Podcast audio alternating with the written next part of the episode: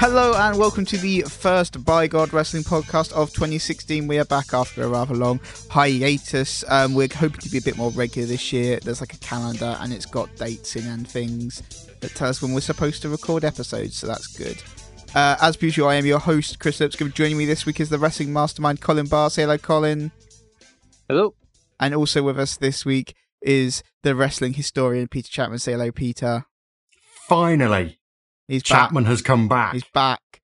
He's back because he's back for the glory. Because this this episode we're gonna look forward to 2016, but first we're gonna give out our awards for 2015. I'm here uh, for the silverware. There are six categories, uh, which I got are the big games. yeah. There's uh, six categories are commentary of the year, feud of the year, match of the year, best tag team, best female wrestler, and best male wrestler. Is that the category you just added that you announced first, Kris? Is that a serious thing? Commentary of the year, yeah, but it's gonna take like two minutes. Okay. It Um, doesn't take that long. The rules are as follows. Uh, people got to nominate five um, nominees in each category. Up to five, you don't have to nominate five. There will be two runners up and a winner chosen from those potentially 15 candidates. Uh, so, first category, commentator of the year slash best commentator. Colin has nominated Xavier Woods by himself. Peter has nominated Jimmy Uso, Xavier Woods, and Corey Graves.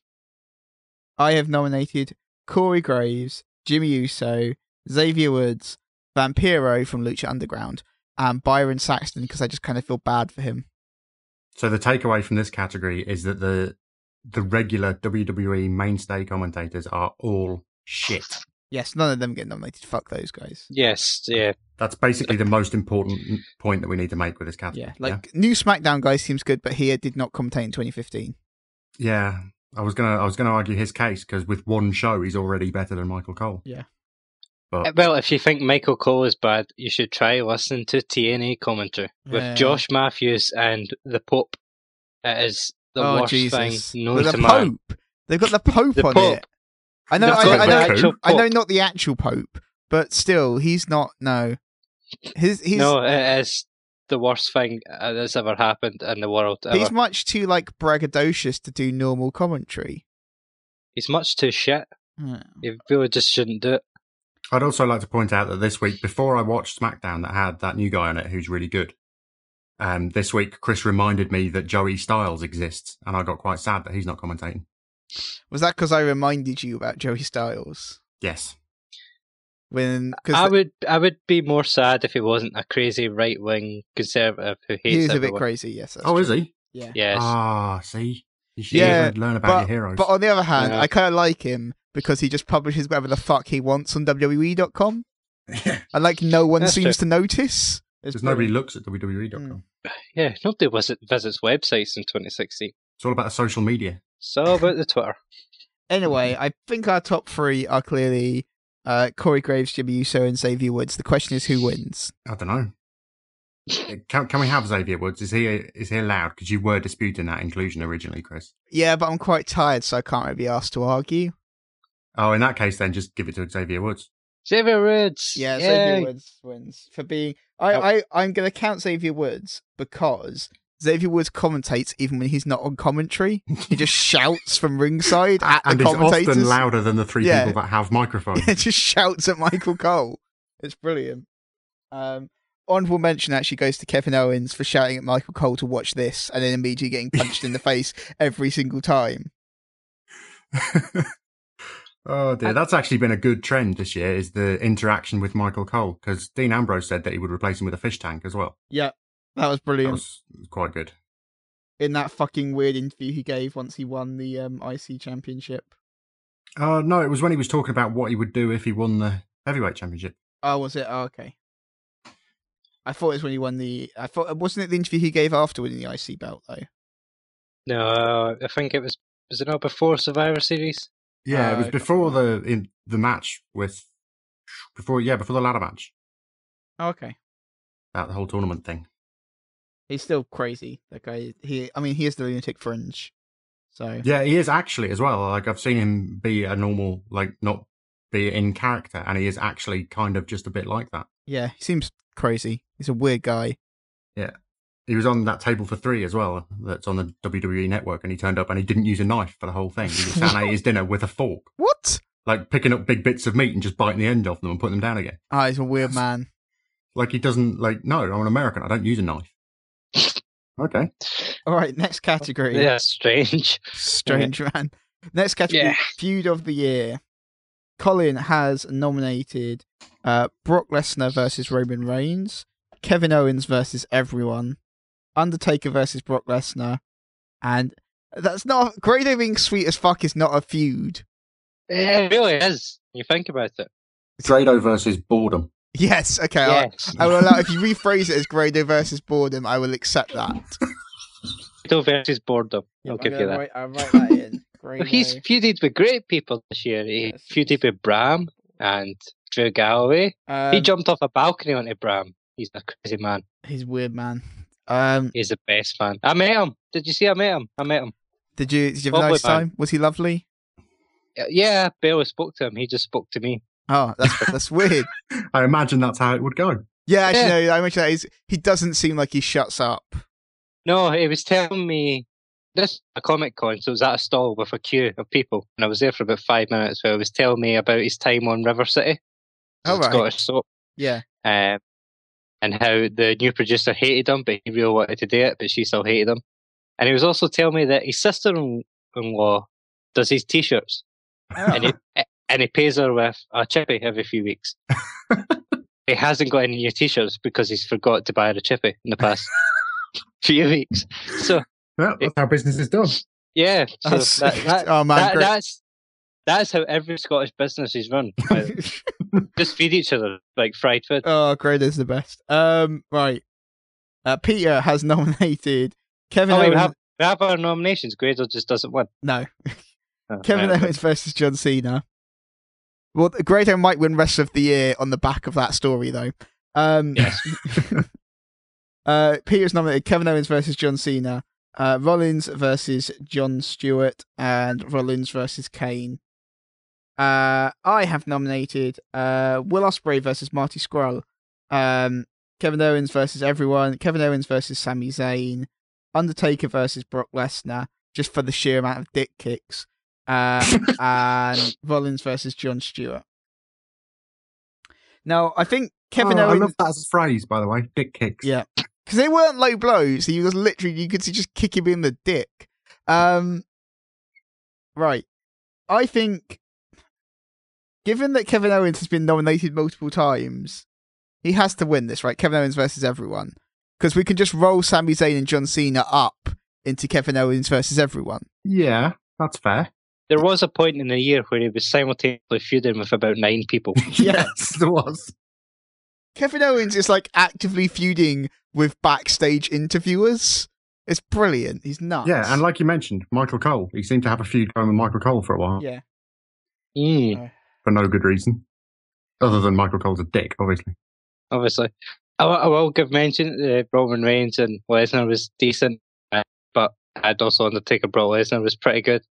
Yeah, I think Taker, But- Bro- Taker Brock Lesnar was really good and quite interesting. Plus, you Um, had Paul Heyman singing "Glory, Glory, Brock Lesnar," Yeah. which that was is obviously the greatest moment of the year. Yeah. Um, I I would say I liked at the time. I think we all decided we didn't like the fake tap out thing at SummerSlam, No, but I think on reflection, it kind of works for the feud as a whole. It kind of It kind of does. The only thing I'd it say kinda about that feud it is it went back and forth a bit too much, and that's kind of a weird thing to say considering it only was spread over what three matches. yeah. Also, by far, like the best start to a feud I've seen in a long time.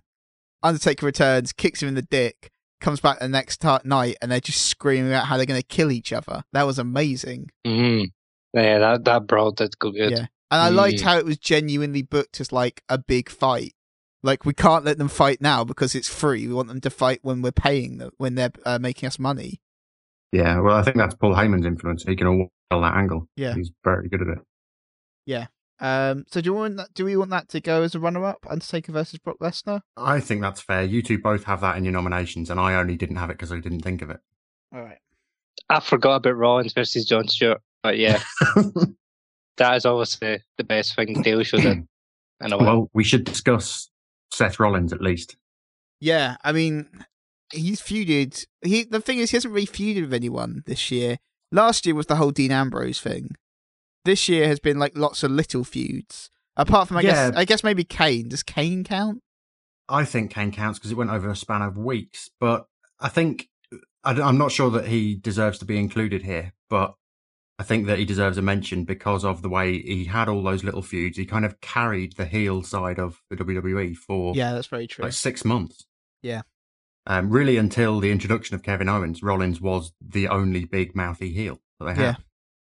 Um, so I mean, he had a, that feud with Jon Stewart, which I thought was brilliant, and then the whole thing he did with Kane, I thought Kane was brilliant through that whole feud, and obviously it only Yeah. works if he has Rollins to play off. I, I think Um, the interesting thing as well is he, for a significant period of time, made the chicken shit heel viable again, and that hasn't been on WWE for a while. Yeah, um, it's. I think it's no small feat that he managed to come out of WrestleMania having taken the title from Brock Lesnar. Yeah. and keep the title from Brock Lesnar, and that was okay. Yeah. you know they they for all the criticism that WWE creative rightly gets, I think that they managed that angle quite well, Yeah, and I think that Rollins played his part in that spectacularly well. Hmm.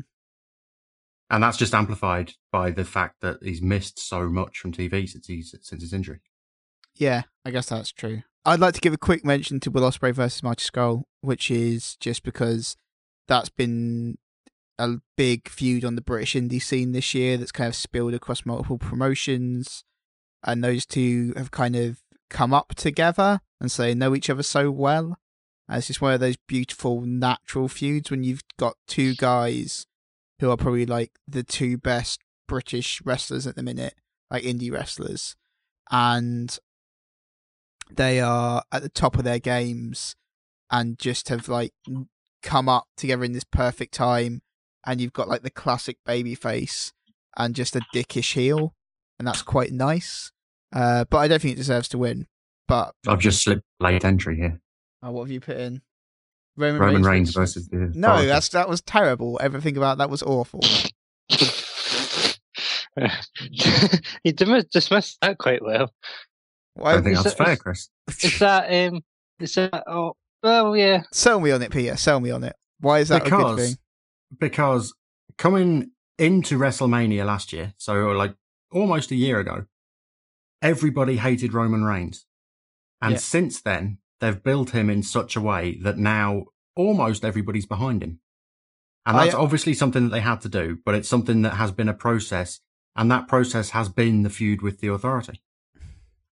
the the only way they have managed to get Roman Reigns over to the extent he is now, which is not a lot, but I will contend. I'd probably accept that he is over, but he's not like super over. No, he's not hot yet, but he's he's certainly turned a corner. Yeah.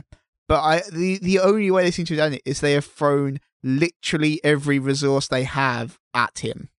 They have up to and including Vincent Kennedy They McMahon. they bought Vince McMahon back from effective retirement as an on-screen character. Yep. Like that It, it has it has worked. it's worked, but it, I just think it doesn't really say an awful lot for Roman Reigns' part in the feud.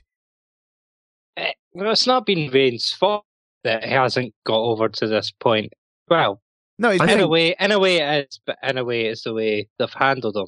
So it has held on in this feud. And as Peter says, everyone hates the authority so much that he is now the default good guy that everyone has to support. Yeah, who, I think who, a lot who of are that- you going to cheer for between Sheamus and Roman Reigns? Yeah, Pe- people cheered for Sheamus at Survivor Series, but they don't now. Nope. This is it. That Survivor Series match. By the end of that, basically they got cheers at that, but by the end of that, they were pretty much done with Sheamus. The crowd, anyway. Um, I think that I don't think that Roman Reigns has done a particularly stellar job, but I think he's done a good enough job, and I think that the company has done a good enough job in selling that feud to get Roman Reigns to the position where he's in. And this time last year, I didn't think it was possible. Well, maybe not this time last. Yeah, the Royal Rumble last year. I didn't think that they'd ever get Roman Reigns over the way they wanted him over for. Like I think I thought they would basically have to go away for a year and come back. Yeah. When he had that injury before, I thought that was the time where he'd go away and come back and be the badass that everyone wanted Mhm. to see. And then he got booed out the building at the Royal Rumble. and was Mm. kind of that way ever since. And he has, I mean, he's he's had the look of the you, you couldn't call it look of Seth Rollins' injury and of Daniel Bryan being away and even like Randy Orton being out. The the company has had to, you know, they have no other choice, but they were obviously set on this trajectory beforehand. I I think just they think that they they've, were, they've done a, a they good, solid job. I don't think it's necessarily the most interesting feud or the thing that I was the most excited about, but I think they've done a good, solid job of turning around a situation. I'd like to make a strong case for Kevin Owens versus Sami Zayn. Solely, Okay. solely because Sami Zayn's involved, so I'm listening. solely because Kevin Owens, he, Sami Zayn has been injured for a significant portion of this year. Seven months. Kevin Owens managed to keep the feud going by himself against an injured wrestler. That is incredible. yes, I agree. Like Kevin, Kevin, Owens is incredible, but th- that's kind of folded into the the the well. I guess I I, I assume guess folded into Kevin Owens versus Kevin. everyone. Yeah, it's just like that in particular was a highlight for me. Like him at when they were like at uh, Comic Con or something, and they were like showing off the toys, and it was an NXT panel, and Sami Zayn arrives, and Kevin Owens just glares at him as he walks past, and William Regal has to step in and is like, "There'll be no fighting here." like that's fabulous. Uh, but yeah, I guess that does get rolled into Kevin Owens versus everyone. Um, so we we do need a third place though. So what are we gonna have? Um, I don't know. I would accept Seth Rollins versus Jon Stewart.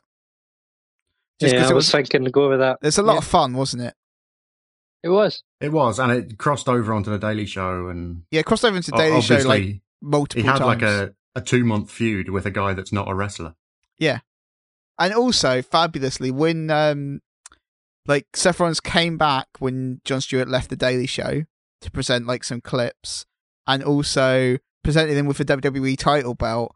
And uh, Jon Stewart put up like an Instagram or something with it, and just tagged it as "I'm selling out," um, which is just like, yeah, okay, that's really that makes it. So I think we have to go with that. So Rollins, Uh, you're, you're making me miss Jon Stewart. oh, he was good, right? I don't have enough Jon Stewart in my life anymore. He's been on. Um, he's been on a couple of things recently where he's been because he's involved with the campaign to keep funding for 9/11 first responders going or something like that. And he's Yeah, been he was on the Daily. Show. Yeah, and he was also on um, Stephen Colbert's show. Mm. Um, yeah, he was on Stephen Colbert's show doing an amazing Trump impression. Uh, right. So in in feud of the year, Kevin Owens versus everyone wins. Uh, followed by Undertaker versus Brock Lesnar and Seth Rollins versus Jon Stewart. Uh, next up, match of the year. We're really running through this. I like it. It's much better than last year, which went on forever. Um, We we did do about a four hour podcast. yeah, it was. It was. They got split into two parts. got didn't split into two It- parts because it it- was too long. Yeah. Uh, right. Match of the year. I think this is where we might slow down a little bit. Match of the year. Colin has nominated uh, Brock Lesnar versus Roman Reigns from WrestleMania 31, which in brackets versus Seth Rollins.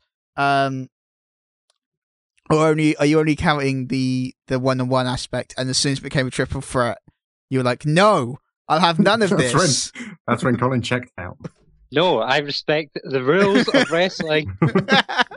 This is not a match. It Doesn't count. Fuck Seth Rollins. um, uh, I'm Brock- counting Seth Rollins' Yeah, that's fine. Uh, Brock Lesnar versus John Cena versus Seth Rollins from the Royal Rumble, which is a very good shout. Um, Brock Lesnar versus The Undertaker, Hell in a Cell. Uh, Becky Lynch versus Sasha Banks, NXT. Which one are you talking? The third, the the Iron Man match. No, that's That's that's Becky Bayley. Sasha. He's listed. Oh, that's yeah, Becky Lynch. Oh, which one then? Oh, when was that? I'm trying to I can't. I can't remember. Okay, Uh. It was it was on NXT. I don't think it was on a takeover. I think It it, was just wasn't. A, it yeah. was the last match that they wrestled before they all Oh came yeah, I remember the, the, the Yeah, cry, just yeah. before they spun Yeah, yeah, into yeah. the Bayley feud. I think it was. A, I think it was a title match. It was. It yeah. was a title I- match. I just been remember that being the, the best women's match I've ever seen. It was. That's a very interesting pick, actually. I'd That- forgotten about that. That up with the triple threat. The, the, oh, the fatal four way. Sorry, was yeah. it Yeah. before Um, those?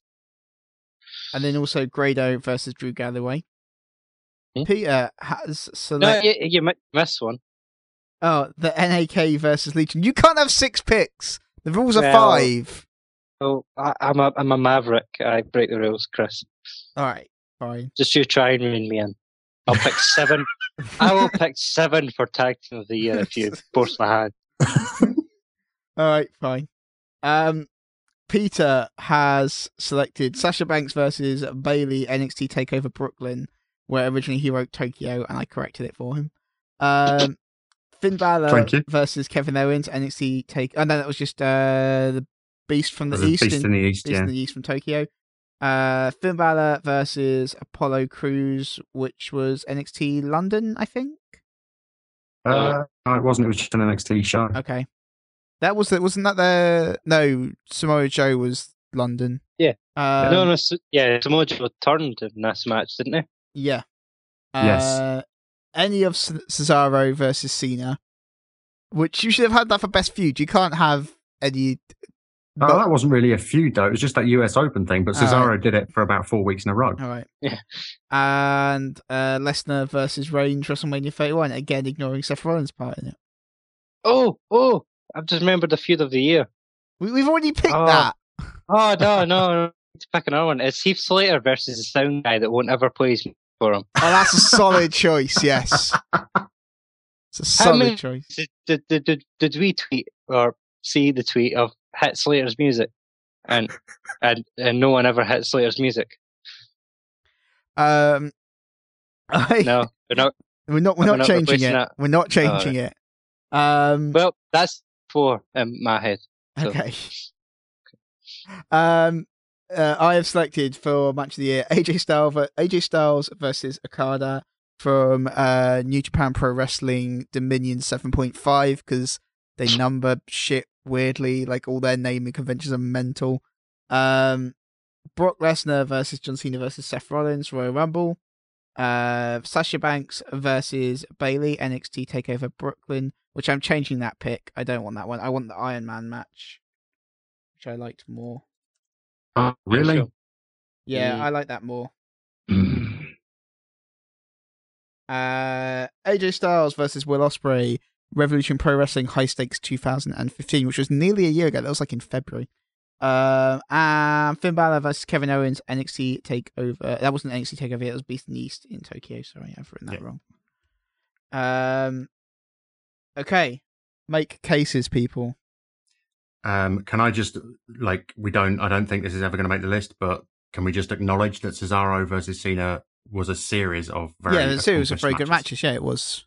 Uh, and Cesaro versus Kevin Owens when they had in a similar sort of time they had that Yeah. little span as well. Yeah. Cesaro's just been a great performer. He has. I, I think the fact that John Cena is nominated for uh, Male Wrestler of the Year later is probably part of that. Uh, yes, certainly part of my consideration. Yeah. considering I'm not a Cena fan, really. Okay. But we can basically say that's not going to win. Yes, I think that. It, Peter, Peter's, I think that Peter's there is better competition. automatically given up on it. I just wanted to mention it. It's just fair to mention. Now, Uh, right. let's talk about Sasha Banks versus Bayley. Okay. Which And one? this is going to be a fucking knife fight because that Brooklyn match was match of the year, no question. I And you two are wrong. I can't believe Colin doesn't have that match on his list. or a variant. Or like, Um, like Bayley's list at all. Love Bayley. yeah, I do love Bayley. I love Bayley. Bayley's the um, best. I like that match less Becky Lynch Sasha Banks match. Why? Why? Why, Colin? Justify yourself to me. Justify it. Right, okay. I thought it was uh told a better story.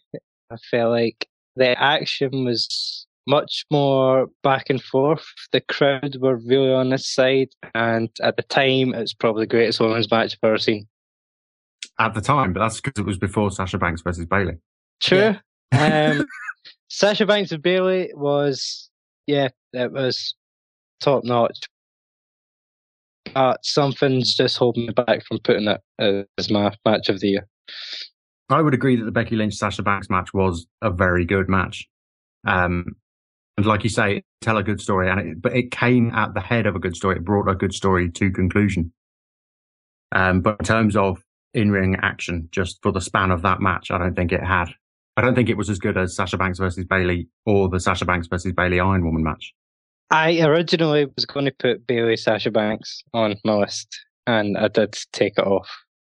Um, I, I, I can't remember why I took it off. I, it was an absolute top notch match, and it should have main evented that card instead of the ladder match. Oh, yeah, But- no one can argue with that.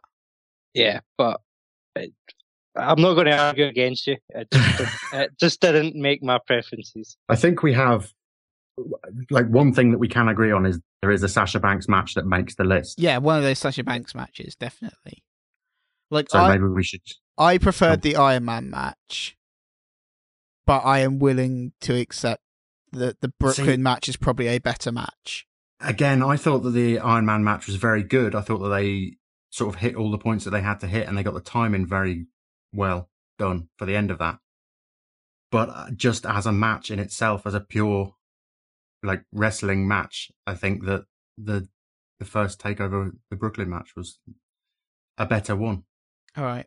Well, and that's I, I don't know maybe that's just because it didn't have didn't need any sort of gimmick to the match or anything it was just a, a pure one-on-one yeah, Th- That's that's the thing about Iron Man matches is you don't have the same shock value of when the, the finish is going to come, yeah and they really hit that with the Takeover Brooklyn match. um, i think so and that Yeah. brooklyn i think that was the nxt's biggest thing at the time well so the crowd reaction in that made that perhaps more special than it would have otherwise been Yeah. Mhm. I think I'm going to have that definitely in contention as one of the three. Yep. Um. So I'm going to strike off that, and uh, Colin, can I strike off your Becky Lynch versus Sasha Banks from NXT? If you must, Right. yes as long as i get that match on the card you can argue amongst yourself the rest I. It's not necessarily going to win. It's just in contention at the minute. Right. Brock Lesnar versus Roman Reigns versus Seth Rollins from WrestleMania 31 absolutely phenomenal main event. It is. Yeah. Uh, hard, so hard hitting, so real. It's absolutely brilliant. And this was a phenomenal match before seth Rollins even showed up Yeah, and that was. was. a genuine shock the shock of Seth Rollins running out in the music kit. It uh, was. I think I told you before I went crazy. it was great. However, I think that Brock Lesnar versus John Cena versus Seth Rollins at the Royal Rumble was a better match.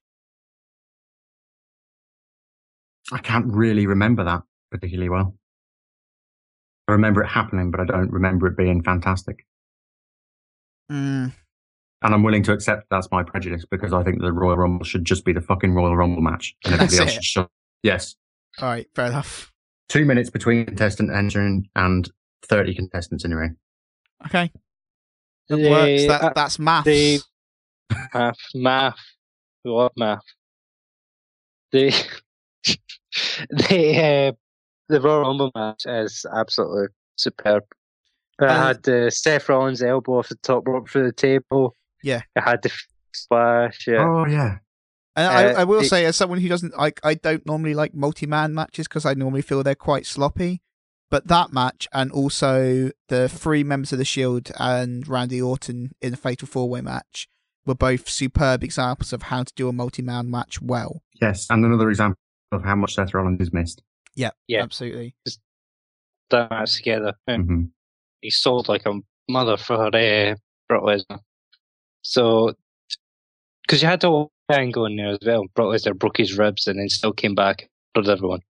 Mm. So yeah, no, that's that was one of my top matches. He, Oh, yeah. That's the match that led, led to Seth Rollins saying that he broke Brock Lesnar's ribs for weeks. Yeah. And then it spun off into the feud between Cena and Rollins where Rollins broke his nose. yeah, Yeah.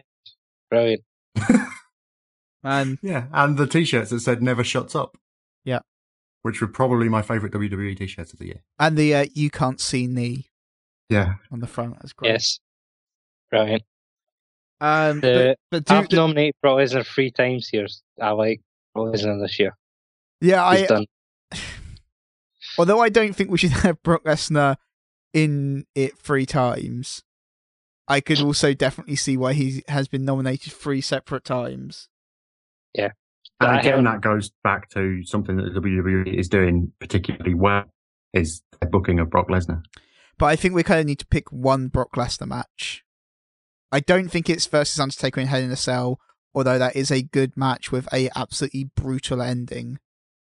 I didn't like the dick at the end of the, the dick punch. Yeah. That's the only that's the only thing about the match I didn't like. But overall, that's just a fabulous match. Like it's Mm. it was really enjoyable. It was really high energy for two big guys. I didn't expect it to be as like high energy as it was. Um, And old old man Undertaker. Old Man Undertaker, and then just the ending is absolutely nuts. Uh, and de- depressingly span into a weird feud with the Wyatts, which I didn't really understand. That was the Um, one where they ripped the ring up, wasn't it? Yeah, the one where they ripped Yeah. the ring up, ring up inside the cell. It was just that was crazy match. It was great. Um, and I, I think the fact that they exposed the ring really helped it as well. hmm However, overall, I think Pro Brock Lesnar's best match this year was WrestleMania. Yep, I agree with that. I agree with that as well. Can I make a case for my two ICW matches that you're not going to pick because you haven't seen them? Yeah. Yep. NAK versus Legion in a steel cage match. Well, that was a feud that lasted about a year where they were like stabbing each other and shit. It was cr- totally crazy, and uh, there was a good chance that someone would die in this match. Hmm. No one died, but they came pretty close. They fell off the top of the steel cage for about six tables each. That does sound pretty guys. crazy. Uh, then they, one guy went back in the ring and said, "You haven't killed me yet." Oh yeah, I, I saw bits of this match on Reddit. Mm, yeah, so I think Mike, Mikey Whipwreck then Yeah. got murdered Yeah, and died. So yeah, that was a good match uh, from ICW and Grado versus Drew Galloway, where Mick Foley interfered and Grado won the world title from Drew Galloway.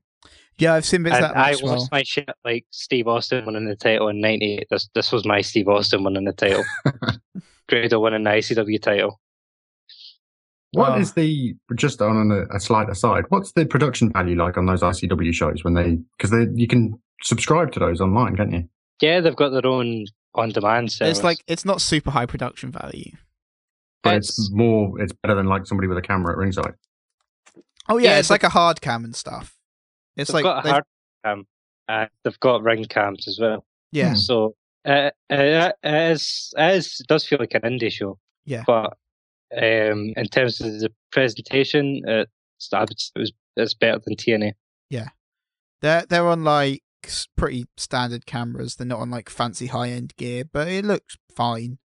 Like yeah, it's I would probably say it is average indie show. Like well, no, probably high end or like average for a high end indie show. Like big name indie shows, not crappy weird indie shows. Um, but yeah, I thought I'm gonna check them out this year. Just yeah, you should. Yeah, It- You can get stuff. you can see all of the stuff and some of the stuff on YouTube. Uh, I think they're on-demand service is only like three quid a month as well. Yeah. Um, but they're Fear and Loathing show in the SECC for the four thousand people, Mm. biggest show in British wrestling, like Mhm. twenty five years. yeah, It since Big Daddy Haystacks. Yeah, It was absolutely brilliant, brilliant show, and they're going to the Hydro next year, which is I think fourteen thousand they're in go- Glasgow. they're going to the venue that WWE plays, which is Yeah. crazy. Yeah, so it's fourteen thousand. Um, I don't see them selling fourteen thousand, but they'll do a, pr- a pretty good job of getting probably about eight in there, which NXT didn't even sell it out a few weeks ago. Yeah. So if these guys are going there and do it six, seven, eight thousand, they're doing really well. Yeah, they're doing amazingly. Um, can I tell you about my two matches that you're not going to pick? No, Ah, no, I don't, I don't care. all right, fine. You, you're a bit fancy with your Rev Pro and Jap- Japanese stuff. Don't care. Yeah, I'm not going to care about AJ Styles until like a few months into this NXT run that he's going to get. No, he's getting a WWE, he's getting a WWE run. They're not putting him in NXT. I, I'm kidding. I'm kidding, Kris. You can you can tell us I- about these matches. I would say for the for the amount of money I suspect they're paying AJ Styles, he's not going to NXT. Uh, I think he'll go through NXT first. I don't think he'll be there very long. No, probably not Uh, I particularly given I think the reason because he's that- old as well, isn't he? He's 38. Um, I think the reason they bought him and Nakamura in is because they went, oh fuck, everyone's injured. Hmm And so I suspect both of those will be making their way to the main roster fairly quickly. Also, I think it would be a genuine insult to AJ Styles if you took him through um through NXT. But with Balor and Joe and Crews never there. I mean, those So are the- those are very good wrestlers. AJ Styles is arguably the best wrestler on the planet.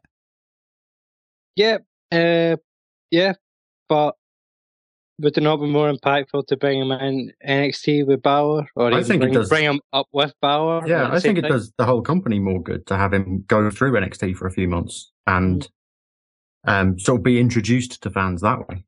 I think it probably I mean, does. he might be the best in the world, but WWE fans don't know who he is. No, I I think hmm, I think probably some do, uh, because he has got that TNA exposure, which obviously Hmm. TNA is is still nowhere near the level WWE is. But the time he was in TNA, it was an awful lot closer. And I I feel he is a big enough name that there's probably not a big portion, but I would maybe say like a quarter to maybe say twenty five percent to thirty five percent of their audience probably is at least familiar with him which is a good thing. Um, I don't know. Uh, there's a lot of people suggesting he's going to come into the Royal Rumble. I don't think he'll come into the Rumble. I think that's a good way to bury him. Um, but I would like to see him turn up sooner rather than later. see the point in debuting a guy in the Rumble if he's not going to win. Yeah, exactly. Unless he gets in the Rumble and wins, and it'll be amazing. That won't happen. Um, Yeah, I know neither of you are going to pick this, but AJ Styles versus, uh, versus Okada from Dominion is objectively the best match of the year, as in like multiple multiple publications have voted it the best match of the year. Like it was insane and it's absolutely fantastic match. Um, but I know you're not going to pick it. But yeah, it's a it was a it's a really good match.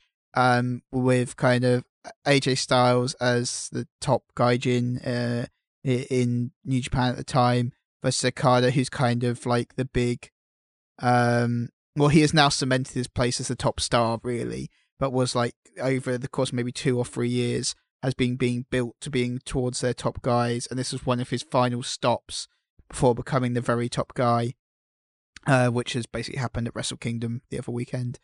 Um, but yeah, it, this was a, a great, great match, and it's what like a match between two guys who clearly know each other really well uh and it really shows in the way like there's there's like about a 10 chain counter where they're both trying to hit their finishes constantly and that's just amazing to watch um and great great psychology in the way that New Japan deals with finishes in that your finisher does it like Mhm.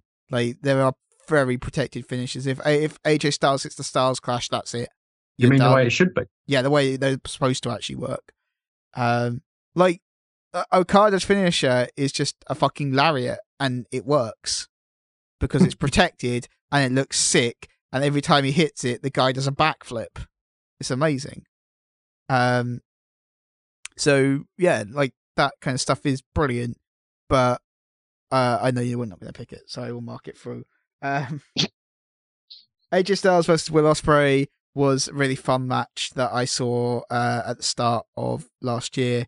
Um, and the only reason I wanted to highlight it was it featured AJ Styles legitimately baseball sliding under a barricade. And I don't know how he did it. Like that was the guy's magic. And he he must have been like he would have been 37 at the time, and he managed a baseball slide underneath one of like you know just like the shitty steel barricades you get at things hmm like that have got maybe like a foot of clearance at the bottom, and he Yeah. managed to slide through that gap somehow. So yeah, he's great. And also, it it fe- featured him hitting the Styles Clash the wrong way off the second rope, and it looked amazing and also incredibly dangerous.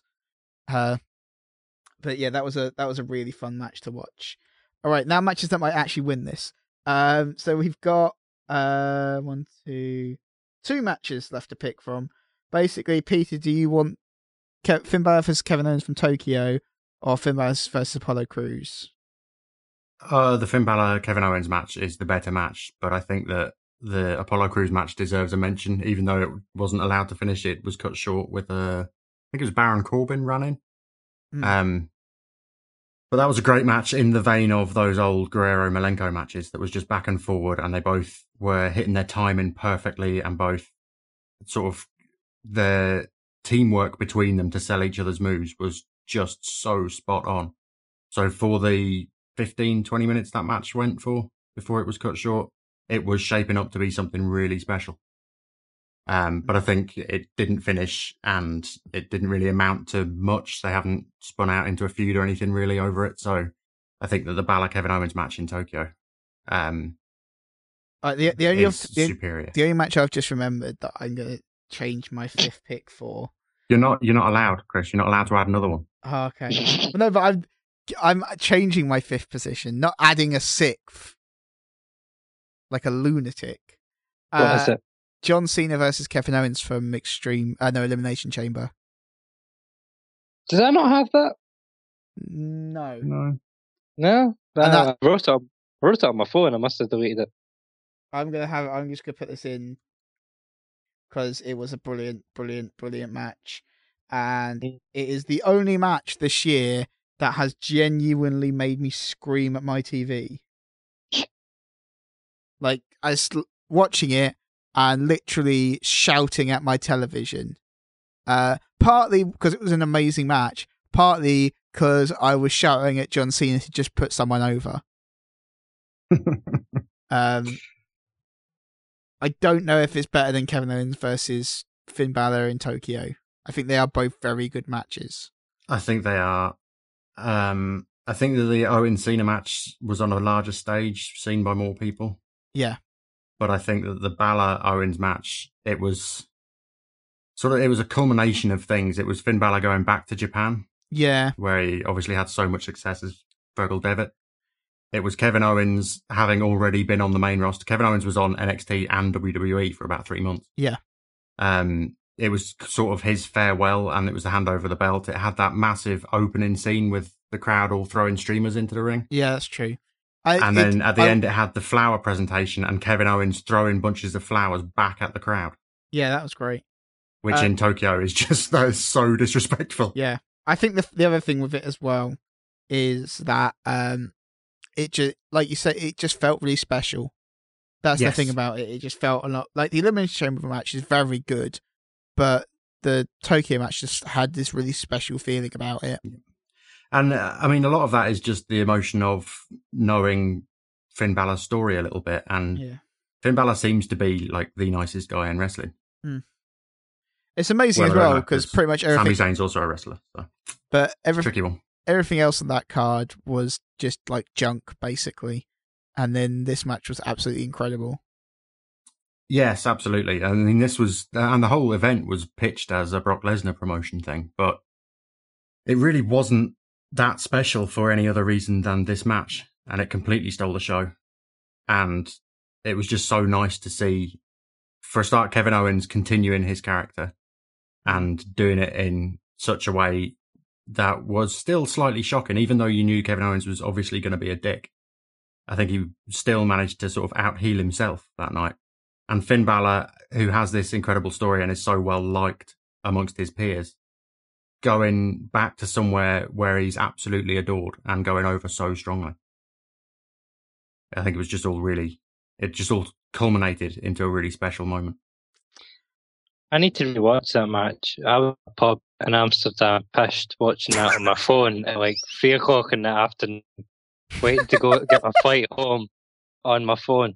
So I don't really remember too much of it, if I'm honest. All right. I, So, I, I remember the streamers and the coup de grace. That's really my memory of that. okay. So our top three is Sasha Banks versus Bayley from NXT Takeover Brooklyn, Finn Balor versus Kevin Owens from Beast and Yeast uh, live from Tokyo, which I think is the full name of that show, and uh, Brock Lesnar versus Roman Reigns brackets versus Seth Rollins from WrestleMania 31. For What me, wins? it's uh, WrestleMania for me, but oh, I, I feel Peter's going to go for Sasha Banks cut Bayley. you if you don't say Sasha Banks Bayley. Sasha Banks Bayley. right? I don't want to get cut, so we're with that. Well, we can't, we all had Lesnar versus Reigns at WrestleMania at one point, although Kris's list seems to be completely fluid.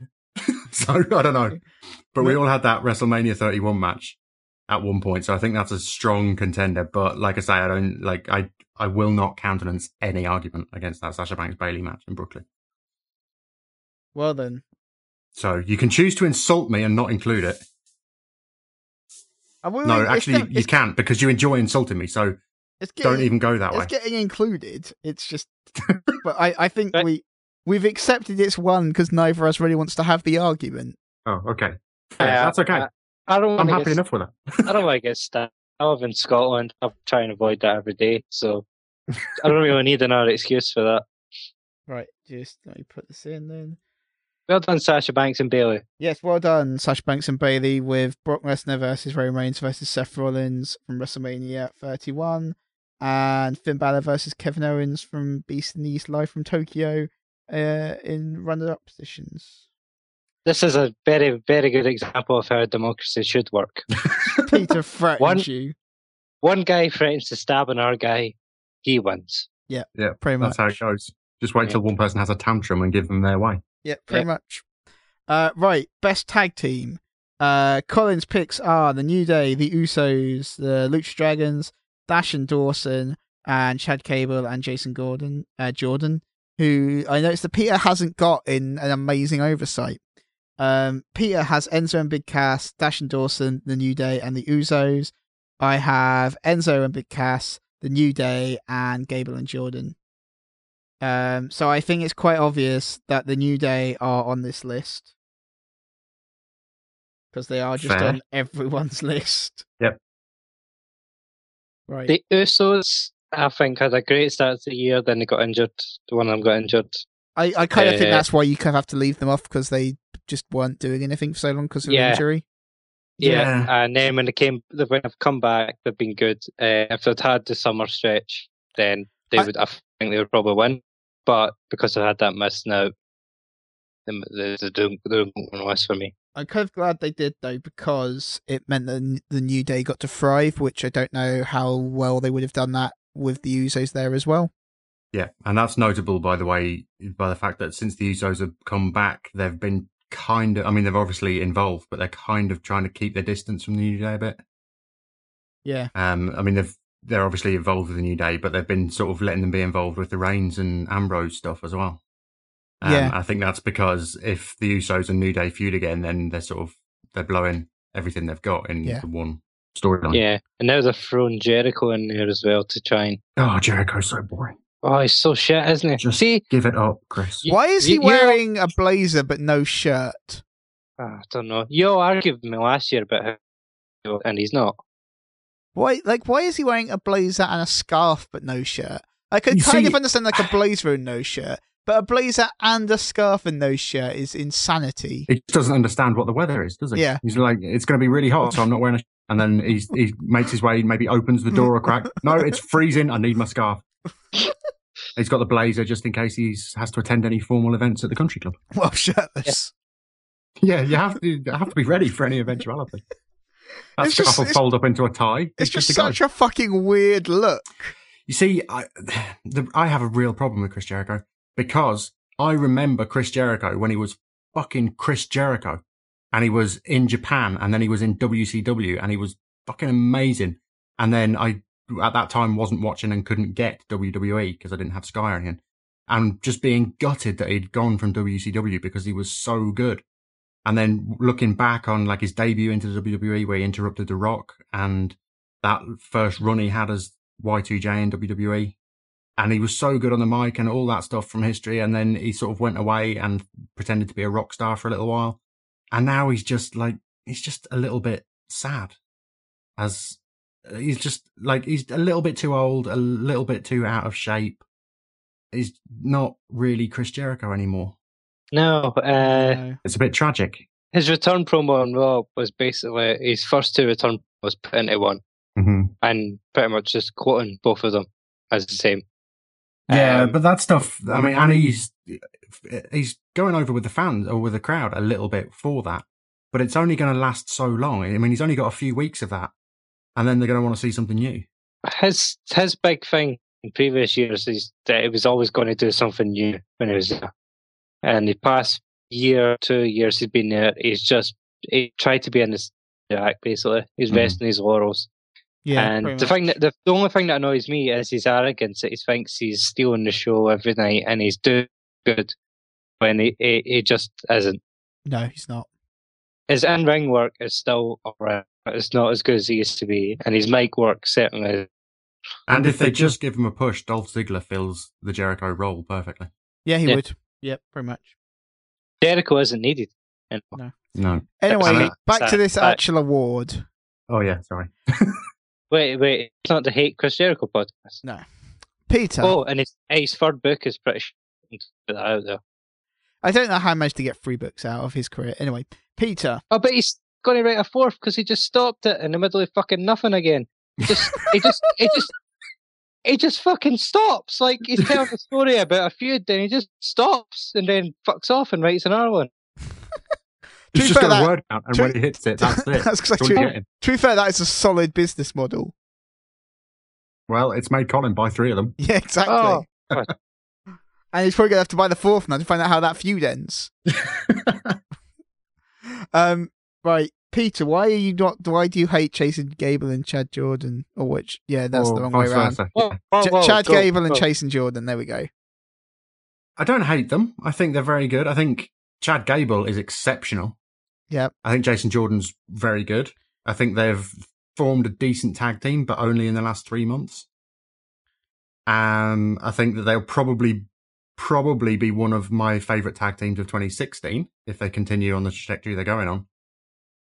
But I don't. I think there are other options in this category that are stronger.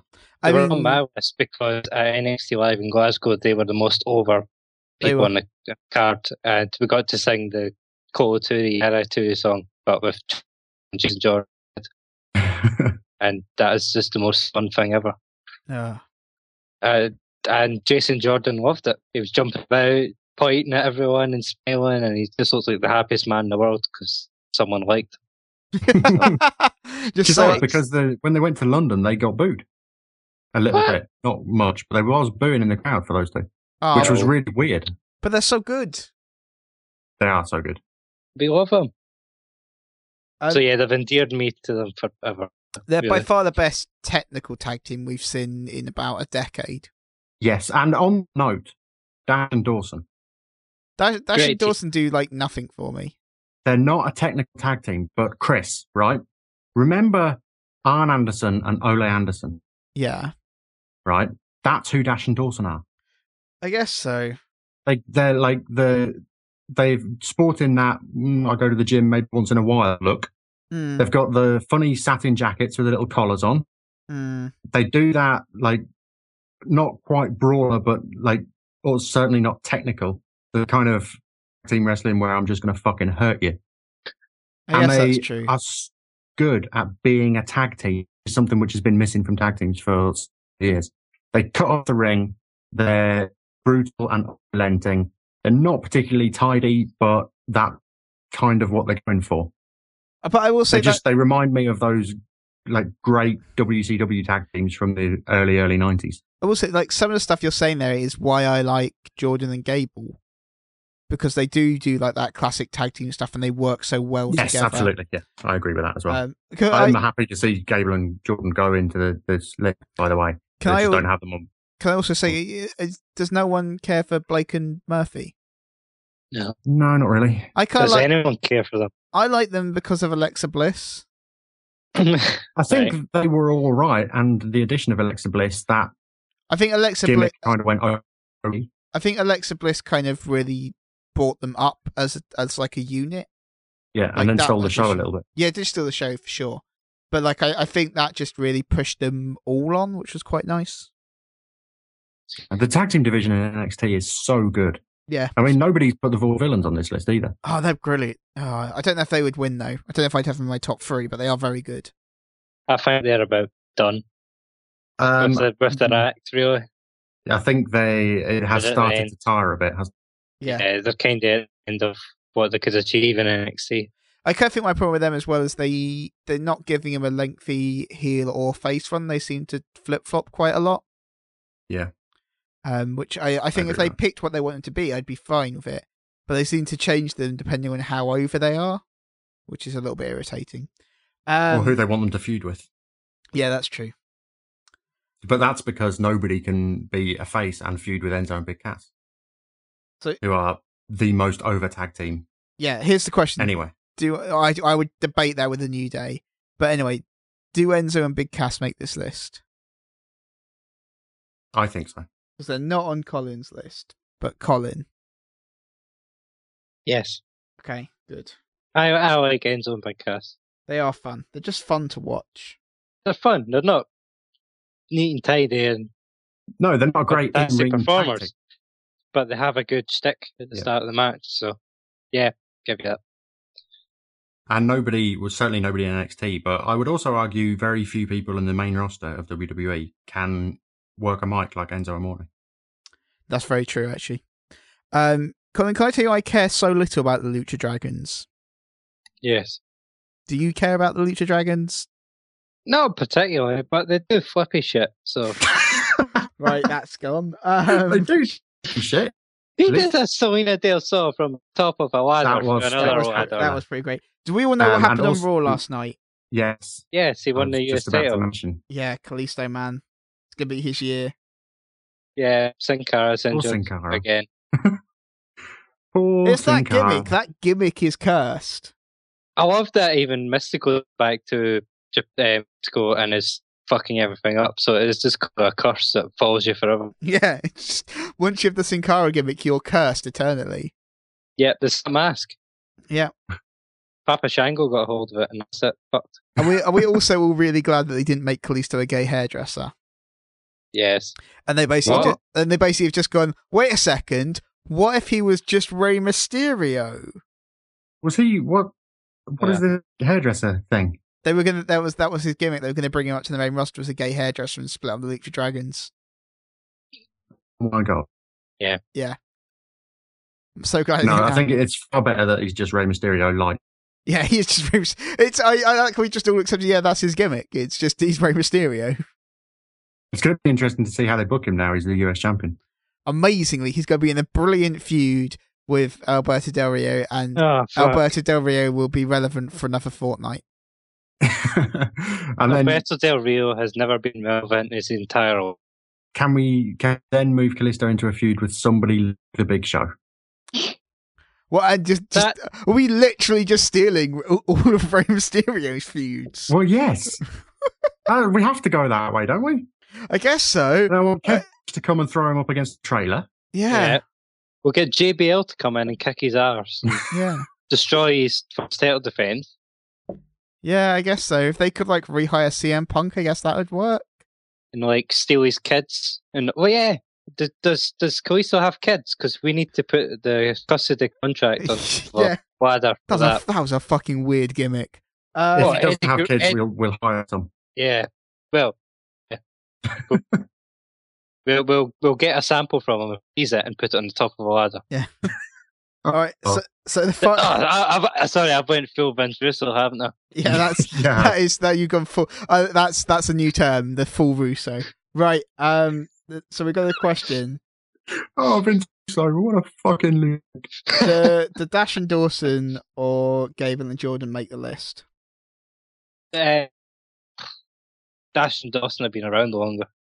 I'm happy to concede to Jordan if that's what you guys choose, but I think that Dash and Dawson certainly, as previously stated, deserve a mention. Um, Whether list or not is up to you two. Kris, Well, it's uh, Dash and Dawson then, because I'm already just doing it. yeah, Uh, I can see that on the screen. You've gave up listening to us debate and just just picking things now. uh, and then the New Day win, right? Yeah. Uh, mm, yeah, Mm. They kind of have to, don't they?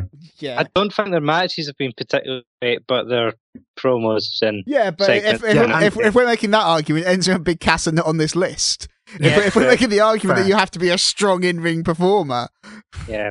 Yeah. I, I wish I had the Dudley Boys on my list, but they have been ranked rotten since they came back. They have. They've been a bit weak. There's rumours that they're going to split them up. Yeah, bring back Don't Bully know how that Ray because Bully Ray is actually an interesting character. Bully Ray cannot be on PGTV. No, that's true. Um, right, so See, I would have said that about the Dudley Boys at all. yeah, I would have said that they couldn't be on PGTV. And I think, to be fair, that's why they've been shit since they came back. Anyway, winning best tag team of the year was the New Day with Enzo and Big Cass just behind them, and also Dash and Dawson. And when we say the New Day won that category, we really mean Xavier Woods, don't we? yeah, pretty much. Pretty much it. Well, I, I do enjoy uh, Big E's gyrating. Yeah. Yeah, I think they're all doing quite well. I think Xavier Woods very much so the writer of that trio. Did you hear the just- um the the interview that Xavier Woods gave, where they were like, because they were talking about how everyone in WWE wants to be world heavyweight champion, that's their goal, and he says interesting because his goal is to make Kofi Kingston world heavyweight champion. like he thinks Kofi Kingston deserves it, which is probably true. Yeah. Mm, Yeah, Ko- possibly, Kofi yeah. Kingston deserves at least a short run based solely on length of service. It's funny that the Big E and Xavier Woods call him Pops. Yeah. Because he's so old. yeah, but I also like that they call um call Biggie Big Wool because he's a heavy sweater. It just seems like they think of something completely stupid, and I don't know why it works, but it does. Yeah. I would I would Who also wears unicorns and fucking Yeah. wrestling and gets away with it? Kofi Kings is not that old. He's 34. no he's, yeah, but he's older than those two. two. Yeah, true. Um, and they are both that like all three of them are a lot of fun. Uh, and also Xavier Woods is amazing because of Up Up Down Down. Yes. Yeah. Um, right. Uh, two big awards now. First up, best female wrestler. The nominees. you put seven in best female wrestler, Colin. I can see it. I put what? You Seven? put six. Sorry. Six. Yeah. I mentioned Cesaro and I remembered he existed. So Ah, breaking all the rules. I think I think Colin gets away with that. Yeah. Just because it's Cesaro. All right. And you're not going to argue that. no, you're really going to let Cesaro in there. No problem. Best female wrestler. Sasha Banks. Uh, Colin has Sasha Banks and Becky Lynch, Charlotte and Bayley. I think one of those is wrong. Um, Peter has Sasha Banks, Wrong. Becky Lynch, Bayley, and Asuka. Uh, and I have Sasha Banks, Bayley, Becky Lynch, Princess Kimberly, and Asuka. Can we just say that Sasha Banks and Becky Lynch are on this list without any argument? Oh, Um, no. oh, We I- can I- definitely say Sasha Banks. I think the right if we- Sasha Banks is on this list. But if we put Becky Lynch on as well, then we're not going to have the Bayley discussion. No, because the, the list is Sasha Banks, Becky Lynch, and Bayley, and then ba- Okay. Bayley or Sasha Banks wins probably Sasha Banks. Yes, fair. Yeah, like this is a very easy category. I think that's fair. I think Yep. that the first six months of this, uh, if we took the first six months of the year, I think Charlotte would way higher in my consideration. But the since they moved up to the main roster, I think Charlotte's died off. And I think it's actually hurting her having her dad follow around everywhere.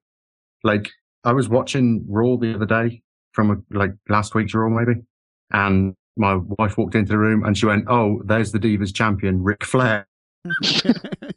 uh, that's a fair comment. Yeah.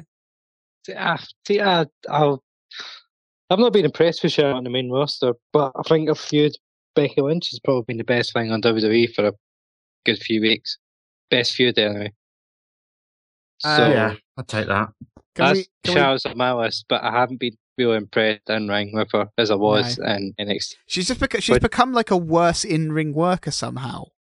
It seems like everyone that goes from NXT to WWE does, and I don't know whether it's I don't know, Becky Lynch the- is still pretty good.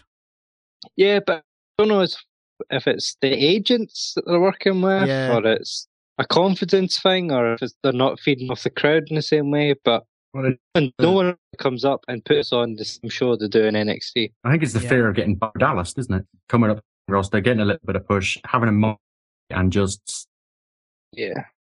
Um, so they're overcautious. uh, Asuka is also very very good. I think you're pronouncing that, Kris. Is it not Asuka? Asuka, Asuka. Asuka. It's like the U isn't there. Okay, I saw her song So- for weeks, and then she turned up, and they were all pronouncing it weird, and I'm like, what? so it's But I think it's pronounced Asuka. Asuka. Asuka. Okay. Yeah, yeah. Um, I, I haven't seen enough of her to put her on the list. But Well, when, I, when I a did see her live, she was pretty good. former video games journalist from Japan who is exceptionally good at kicking people in the face. yeah, it's interesting that they've basically like let her work strong style in WWE. Yep. Um, possibly because they're afraid to tell her not to. or she'll kick them in the face. yeah, exactly. Man, she does like to kick people in the face a lot. She's pretty into that. It's kind of weird. really good at it as well. Yeah, it's just kind of weird how into like kicking people in the face she is.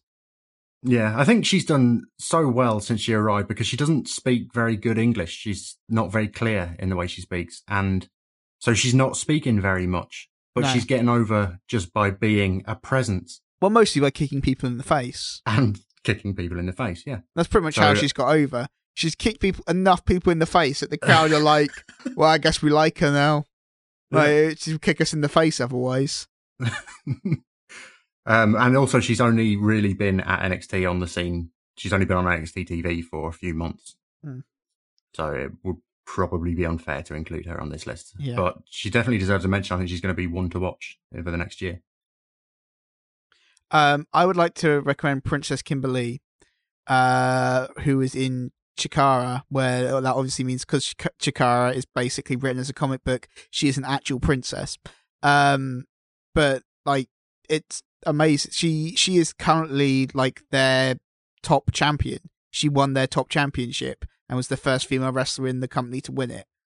Uh, and she is great. She's a lot of fun. Uh, I watched her. She she's interesting though because she's working for a bunch of indies at the minute. Um, and I watched one of her matches. She was on a Ring of Honor um, Women of Wrestling match. Um, I think that's what it was called. And she was very good in that. It's like a four way match, and she was superb. And I think it was her Ring of Honor debut. Um, she was brilliant in that. Uh, and she is just overall is just this really kind of fun person to watch wrestle. Um, and it's kind of slightly like if you um had perhaps like a a slightly like uh, grittier Bayley, I guess. Like Mhm. just a like a a Bayley who's a little bit more like um driven and focused, which is quite interesting. Uh, and she's yeah, she's just cool. Um, and I really liked the the there was there was this big tournament going on, and the team that she was with wasn't doing particularly well. So she gave like this amazing uplifting speech uh, one week. So that was quite awesome. Uh, but yeah, she's obviously not going to win. She's not going to I think top that- top That leads us nicely into a discussion of Bayley as well. Yeah, so Bayley is brilliant, but uh, we like Bayley, we like Becky Lynch. They are both very, very good wrestlers. I think it is. You could not argue that either of them is a bad wrestler. I think I think Sasha Banks is probably the best wrestler in the world at the minute, but I think Becky Lynch is her equal on most days. Hmm. And I think Bayley deserves special credit because the other three exceptional performers from NXT all disappeared overnight. Yeah. And she's left to carry the flag for the women's division in NXT and she's doing it really well. And she's so, so over with the crowd. It's Hmm. unbelievable. Like the noise at NXT Takeover London, the noise for Bayley was absolutely Yeah. unbelievable. I, I think Um, I think Bayley deserves a lot of recognition for essentially being a stick figure who has managed to win the championship. She's just like there's not a lot of like body mass to her, but she doesn't stop her. Like she's quite little, but I like it. She is quite little. Um, she's just she just has like she's latched onto this gimmick that she's got, and she's just done such a good job with it. I'd like her And to team so with over with Enzo actually, just because they're both quite little. Be nice. no, Enzo needs big Cass, otherwise he just his matches will just be him getting beaten up. yeah, that's very true. That's, that's the problem Well, with Enzo. Enzo can never have a singles run. No, Enzo gets beaten up for 25 minutes, somehow manages to crawl and tag Big Cass. Big Cass spends 30 seconds beating everybody up, and then throws Enzo off the top turnbuckle at them.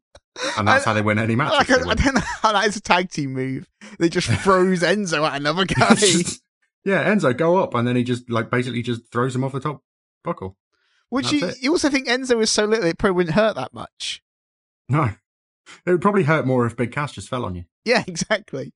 Um, And Enzo's always absolutely knackered, and Cass is like, Enzo, go up, and Yeah. Enzo's like, Cass, fuck off. yeah. Give me five minutes here.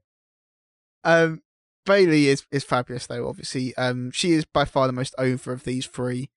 It also Um, led to my the sorry the Bayley Sasha Banks feud this year led to my favourite moment of the year, which was when Sasha Banks stole the bow from Bayley's number one fan that was great. Um, you're wrong because made her cry. you're wrong though because the best moment of the year was Bayley arriving on that SUV at, at Brooklyn. Because that, that, was, was, Sasha Banks. that's Sasha Banks. Sorry, that was fucking amazing. Yeah, getting lifted Sasha, out of it and lifted Sasha Banks rolling in with like four huge guys as like bodyguards was awesome. It was a good entrance, but I, I, I don't know. I'd still rather have Bayley and a wavy tube man. It was it was it was one might argue the second best entrance of the year after Rusev at WrestleMania, with his tank. which is obviously the best entrance of the year by like miles. Oh Did- yeah, Do you see? Was that an entrance or was it an invasion? I'm not sure, but I don't think I've laughed so much at wrestling yeah, in a long while. he still arrived to Uh, their uh, fucking tank. A, a, a man came on top of a tank. Yeah, it's brilliant. uh, Yep. There's, there is Pro no way that 2015. yeah, there is no way that is not completely ridiculous. Yeah. A Bulgarian man pretending to be a Russian on a tank. Yeah.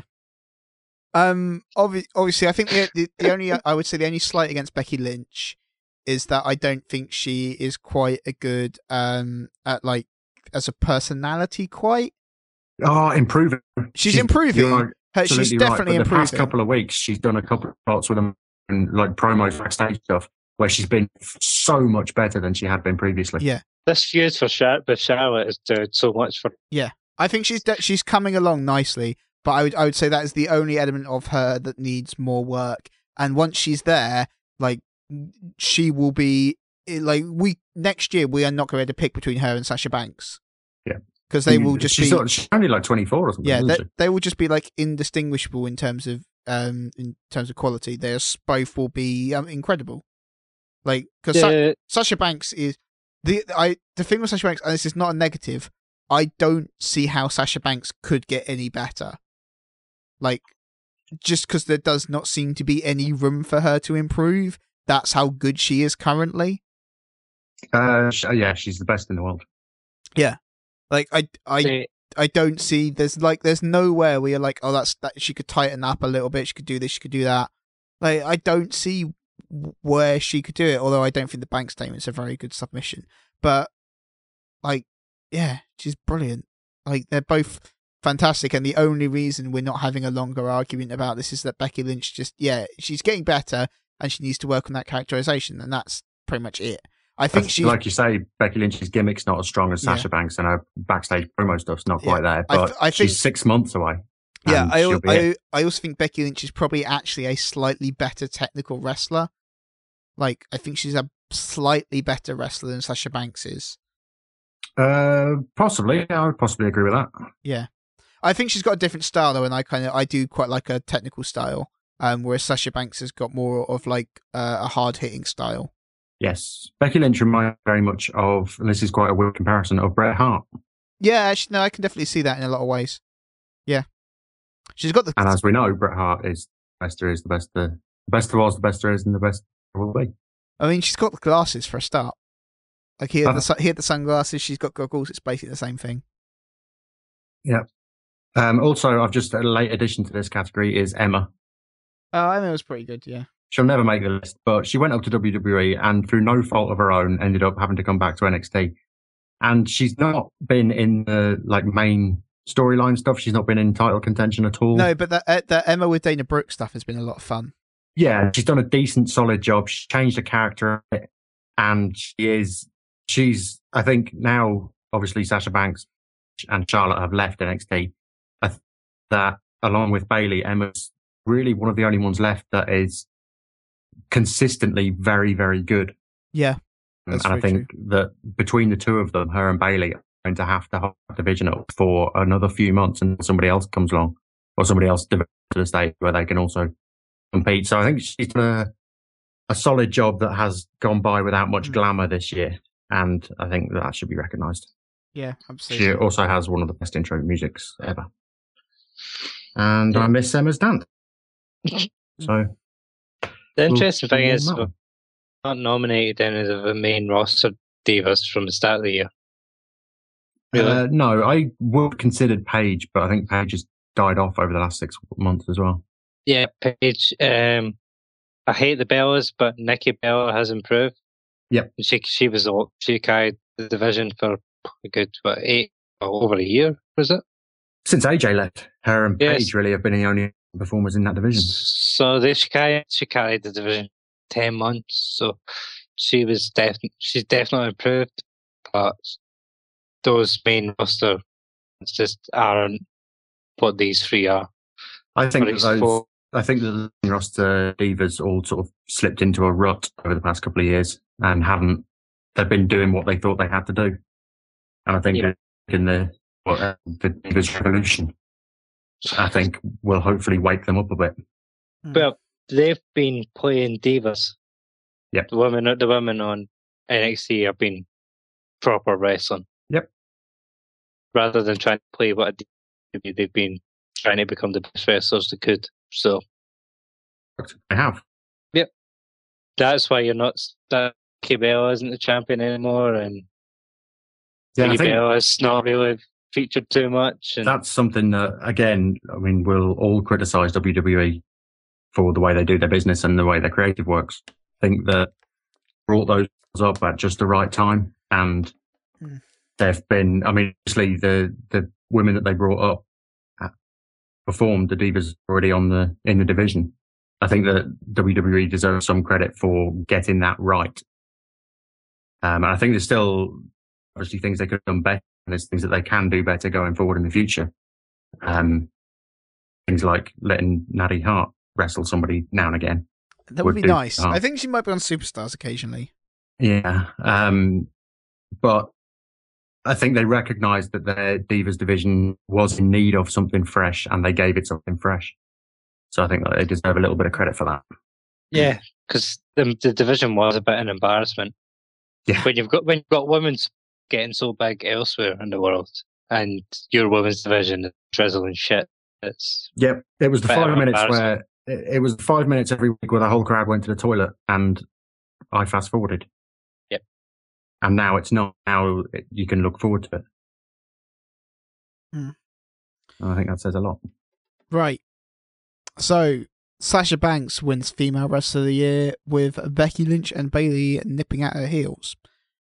Final category before we get on to looking forward to 2016 stuff. You've got another hours to fill, Kris. Oh, quite. But is best this not a six part of it? I best thought we were real going to stretch this. best male wrestler. Colin has nominated Seth Rollins. Ah, Seth Rollins and Roman Reigns. Uh, Kevin Not Owens, together. Kevin Owens, Dean Ambrose, Grado, and Cesaro in a another six pick category. Peter has selected Kevin Owens, Finn Balor, Roman Reigns, John Cena, and Cesaro. I have selected AJ Styles, Seth Rollins, Kevin Owens, John Cena, and Cesaro. So Kevin Owens is on this list because we all have Kevin Owens, I feel, and Seth Rollins is on this. Oh, Pete, you did not pick Seth Rollins. I find that interesting. Defend yourself. um, I think I understand why Pete's not picked him as well. But... I don't. I I'm really sure I can justify that. I think. I mean, for a start, he's objectively better than Finn Balor. Oh, yeah, I'd I. I don't. I don't know. I don't know about that now. Come I, on. I have found Finn Balor to be somewhat lackluster towards the end of the year. Seth Mm. Rollins is the best wrestler on the planet. Mm, That's also not true, but he's very, very good. No, Um, yeah, uh, yeah, I'd say he's probably the best on the planet. Let's just say if Finn Balor and Seth Rollins were to have a match today, I know who my money would be on. That's I. I think that's a fair argument. Um, Um, I think the uh, the reason why I didn't include him, I mean, except for Colin, obviously, the rest of them only got five picks. Yeah. Um, and I wanted to, I knew that he would get talked about in the discussion, and I wanted to maybe put a couple of other names on that list that I didn't think would be talked about. okay. And those names are, were Finn Balor and Cena, who I didn't think that anybody else would pick. Oh no, John Cena. I think he, the the Open Challenge really elevated him. The Open Challenge, and he has done this year for NXT, and by extension of that, for Kevin Owens Yeah, and Sami Zayn. Yeah. and Cesaro. Yeah. John Cena, for somebody that never puts anybody else over, I think this year he spent a good portion of his time putting the NXT brand over. Mm. And that US Open title challenge, using that as a vehicle to give people TV time that don't get TV time. Yeah. You know, would like, uh, um, Zack Ryder came out for one of those. Yeah, and you made him look good. Heath Slater a couple of times was fitted in uh, at least the discussions around them. You know, people that otherwise get TV time, and a lot of that I think must have been coming from John Cena because I mean, obviously his, his stature in the company is such that he can actually say, "No, I want to wrestle that man," and they Yeah. go, "Okay, John, wrestle who you want." Yeah, it's like John, you've got like 15 minutes to fill. What do you want to do? Yeah, I think that's what it it comes down to Yeah. basically. So I think that he deserves a lot of credit for that. I'm quite happy to see him not go on to the final list because I still don't think that he's an especially good in ring performer. But no, I kind of put him on uh, for the same reason though. It's like I think he's very much worth discussing for how he has progressed as an in-ring performer this year because he's definitely better at the end. Well, he's not because he wasn't on TV. He was on TV for like one week and then separated his shoulder. But um, he he, I I think he is like over the course of the year he is better at the end of the year than he was at the start of the year. yeah, coming from, I mean, this time last year, I would have quite happily, no, I don't like John Cena at all. I Yeah. like, I wouldn't just well, I know that particularly big fan either, Kris.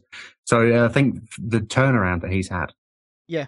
Um, to just endear himself to two people who were very cynical of him a year ago. I, I think I he's think kind of got to this is- point where they finally realised that they they can't run with him indefinitely.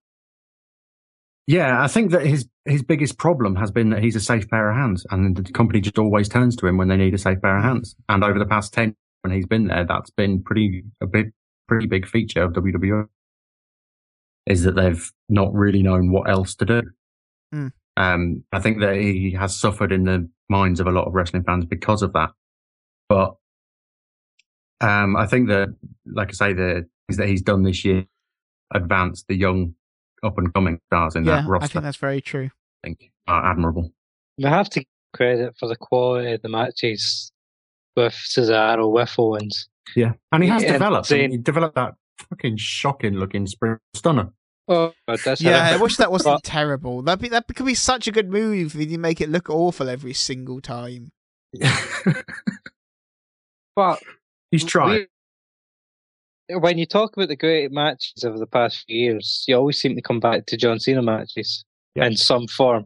So I think we have to give him credit. He is, he is good in the ring. He's not, he's not anywhere near, but the indie guys that have came up, the NXT guys. But But it, you always he, he, he can tell the story and be either that Kevin Owens needs to go against or a Cesaro. Absolutely. So you always hear the old wrestlers talking about the like the, the most important thing is making the other guy look good. And I think that in of Cesaro and Kevin Owens and Sami Zayn and like anybody else, even Rusev, who is an up and coming star that spent the first half of the year feuding with Cena. I think in all those cases, uh, hasn't really appeared uh, to be a strong in ring himself, but he's made the other guy look fantastic. Yeah, And I think that speaks volumes. yeah, that's very true. I I mean, it's just he's been at the top of his game several years now. He's obviously well experienced and very capable. So I think that's just a matter of his position in the company and his experience has allowed him to do that. Um, but he's done it, and he didn't have to. All right, but John Cena is off this list. We've accepted that. Yes. Okay. Is Seth? what I think has hurt Seth Rollins is uh, how poor his feuds have been. I think that's very true.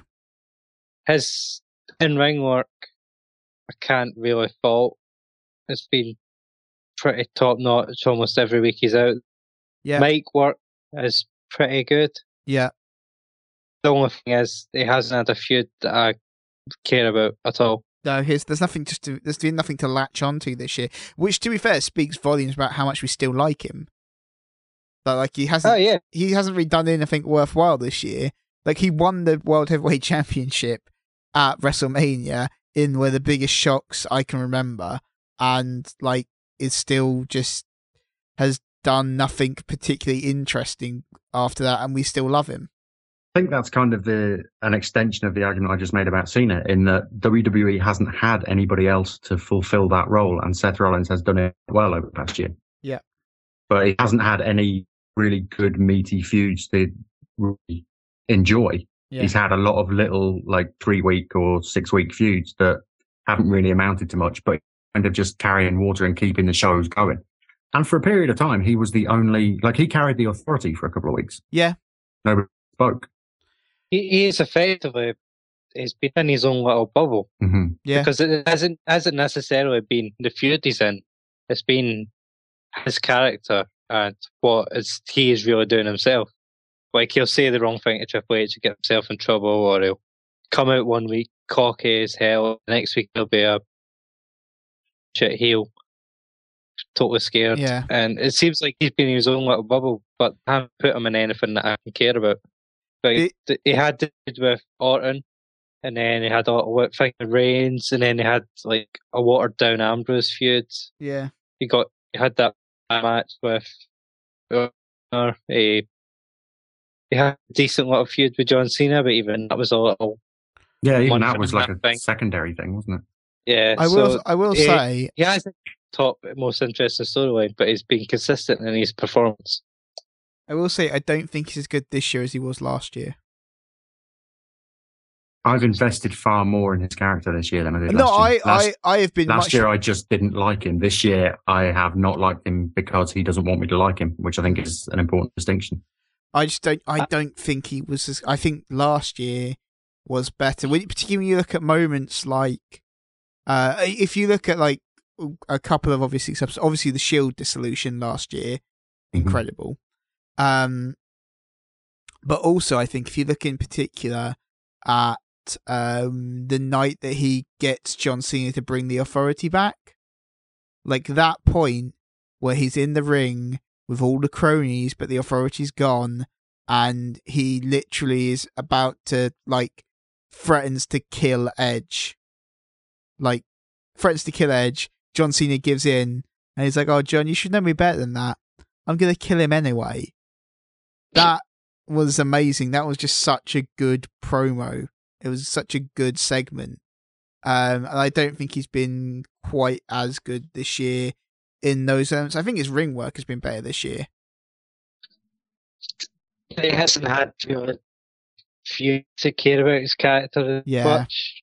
As in last year, he had the, obviously the heel turn and then the feud Ambrose Yeah. and things like that. Uh, this year, this year is he's kind of been working with self basically in Yeah. a lot of ways. So Yeah, I think he deserves credit for doing that, but I don't think he has to be on the list because, like you say, he hasn't had any big standout periods. which Uh, isn't his fault.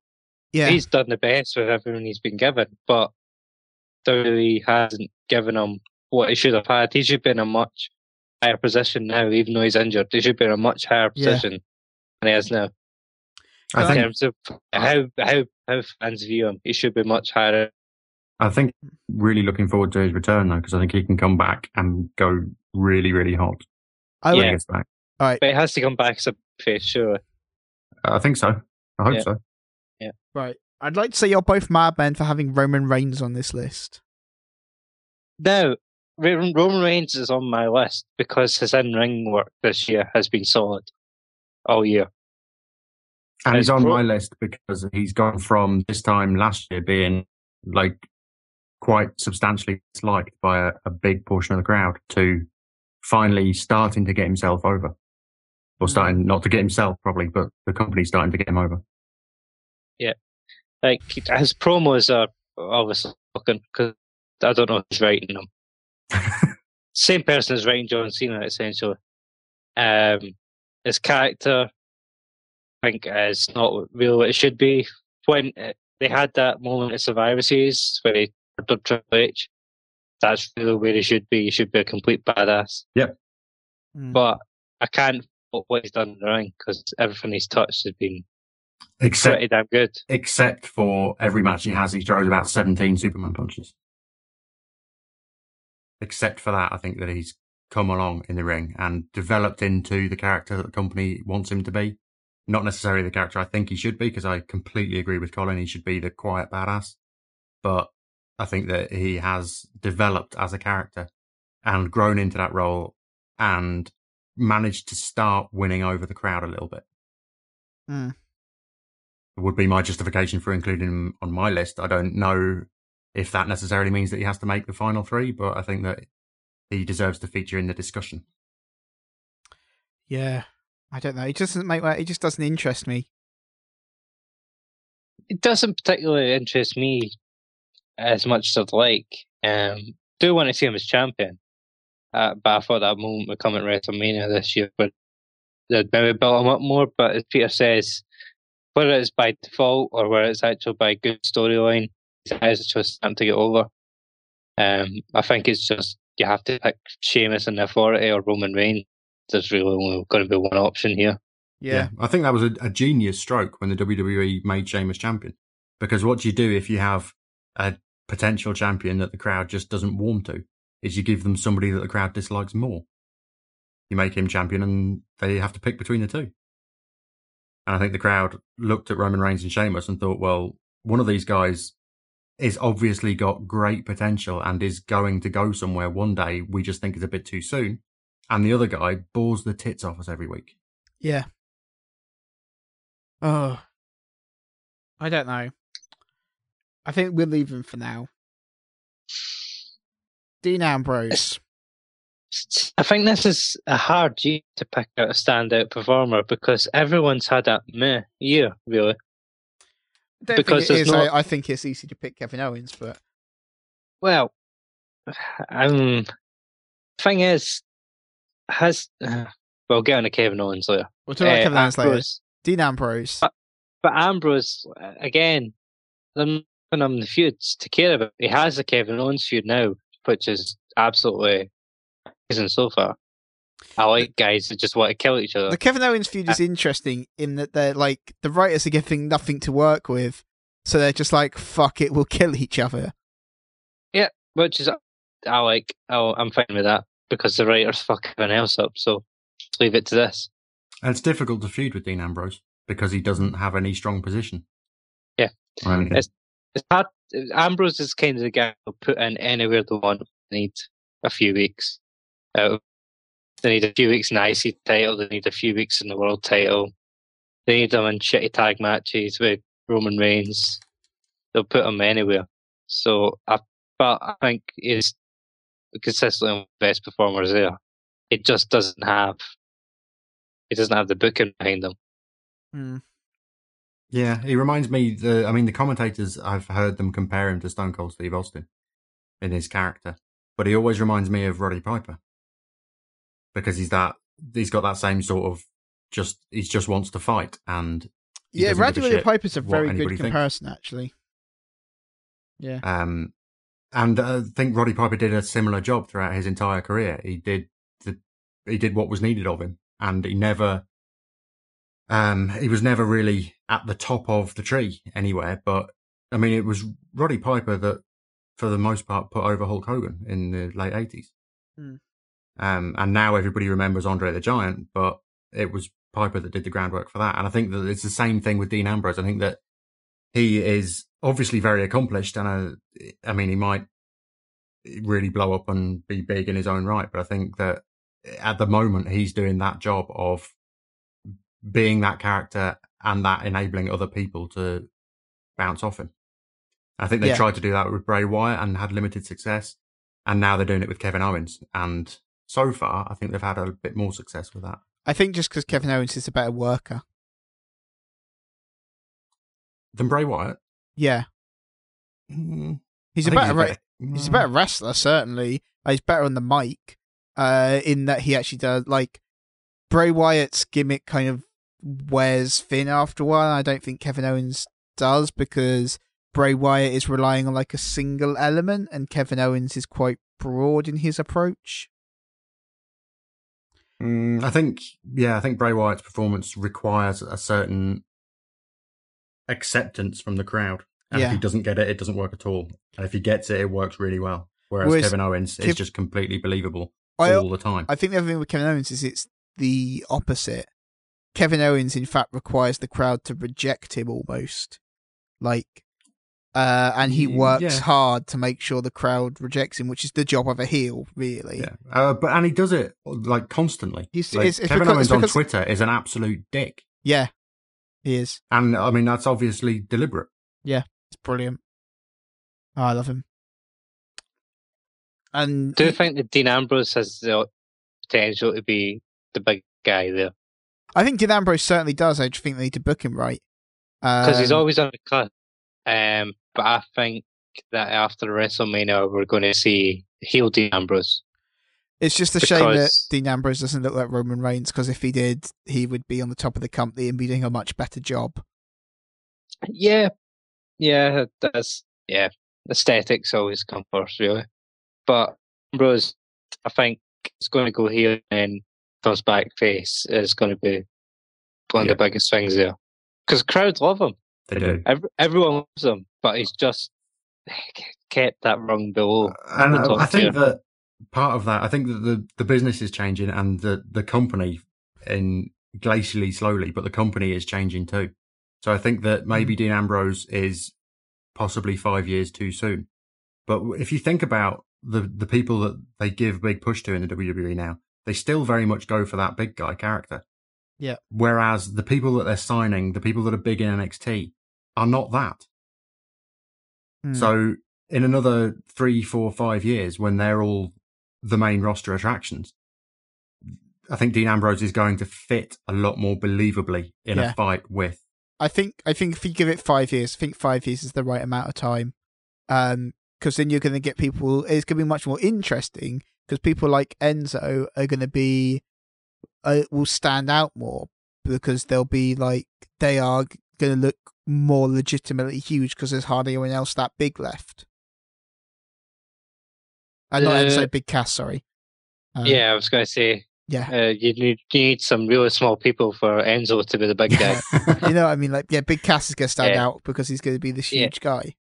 Um, The- And by, The I fact- actually say, sorry, by, by I should say, Peter, by moving to that smaller body type, it just gives you a lot more room to play because it gives you like you can play with a lot more body shapes then and make them all look That's the way- impactful. That's the way that the industry has kind of gone over the past 10 years. I mean, the indies are full Yeah. of people of that sort of size and frame. I mean, Yeah. Seth Rollins isn't a big guy. He doesn't do any sort of No. weight training at all. which does Uh, in a terrifying CrossFit, amount of basically. CrossFit. Um, and I think I think that movement in the WWE started with CM Punk. I don't think that the WWE Yeah. was ready for CM Punk. no, it wasn't at the time. but I think that because of CM Punk, they were more open to Seth Rollins. And I think because of Seth Rollins, and I mean they're obviously building on the platform that people like Shawn Michaels set for them. Oh but yeah, for sure. because of Seth Rollins, we are now much more likely to see Sami Zayn get big and Dean Ambrose Yeah. get big in the company. Yeah. Um, I, I think I that, think I think the other thing that will change in five years is we've got a much greater chance of Triple H being in charge, and Triple H seems to genuinely appreciate technical wrestlers regardless of aesthetic. yeah, Triple That H was- is well known to be like a wrestling fan and a historian. Yeah. That was the point I was going to make there. It seems interesting that Triple H just kind of forces change under Vince McMahon's nose without him noticing. Yeah. In a way. Because he's went over, took over NXT, signed all these great talents that aren't huge giants. Yeah. That don't work, particularly the WWE style.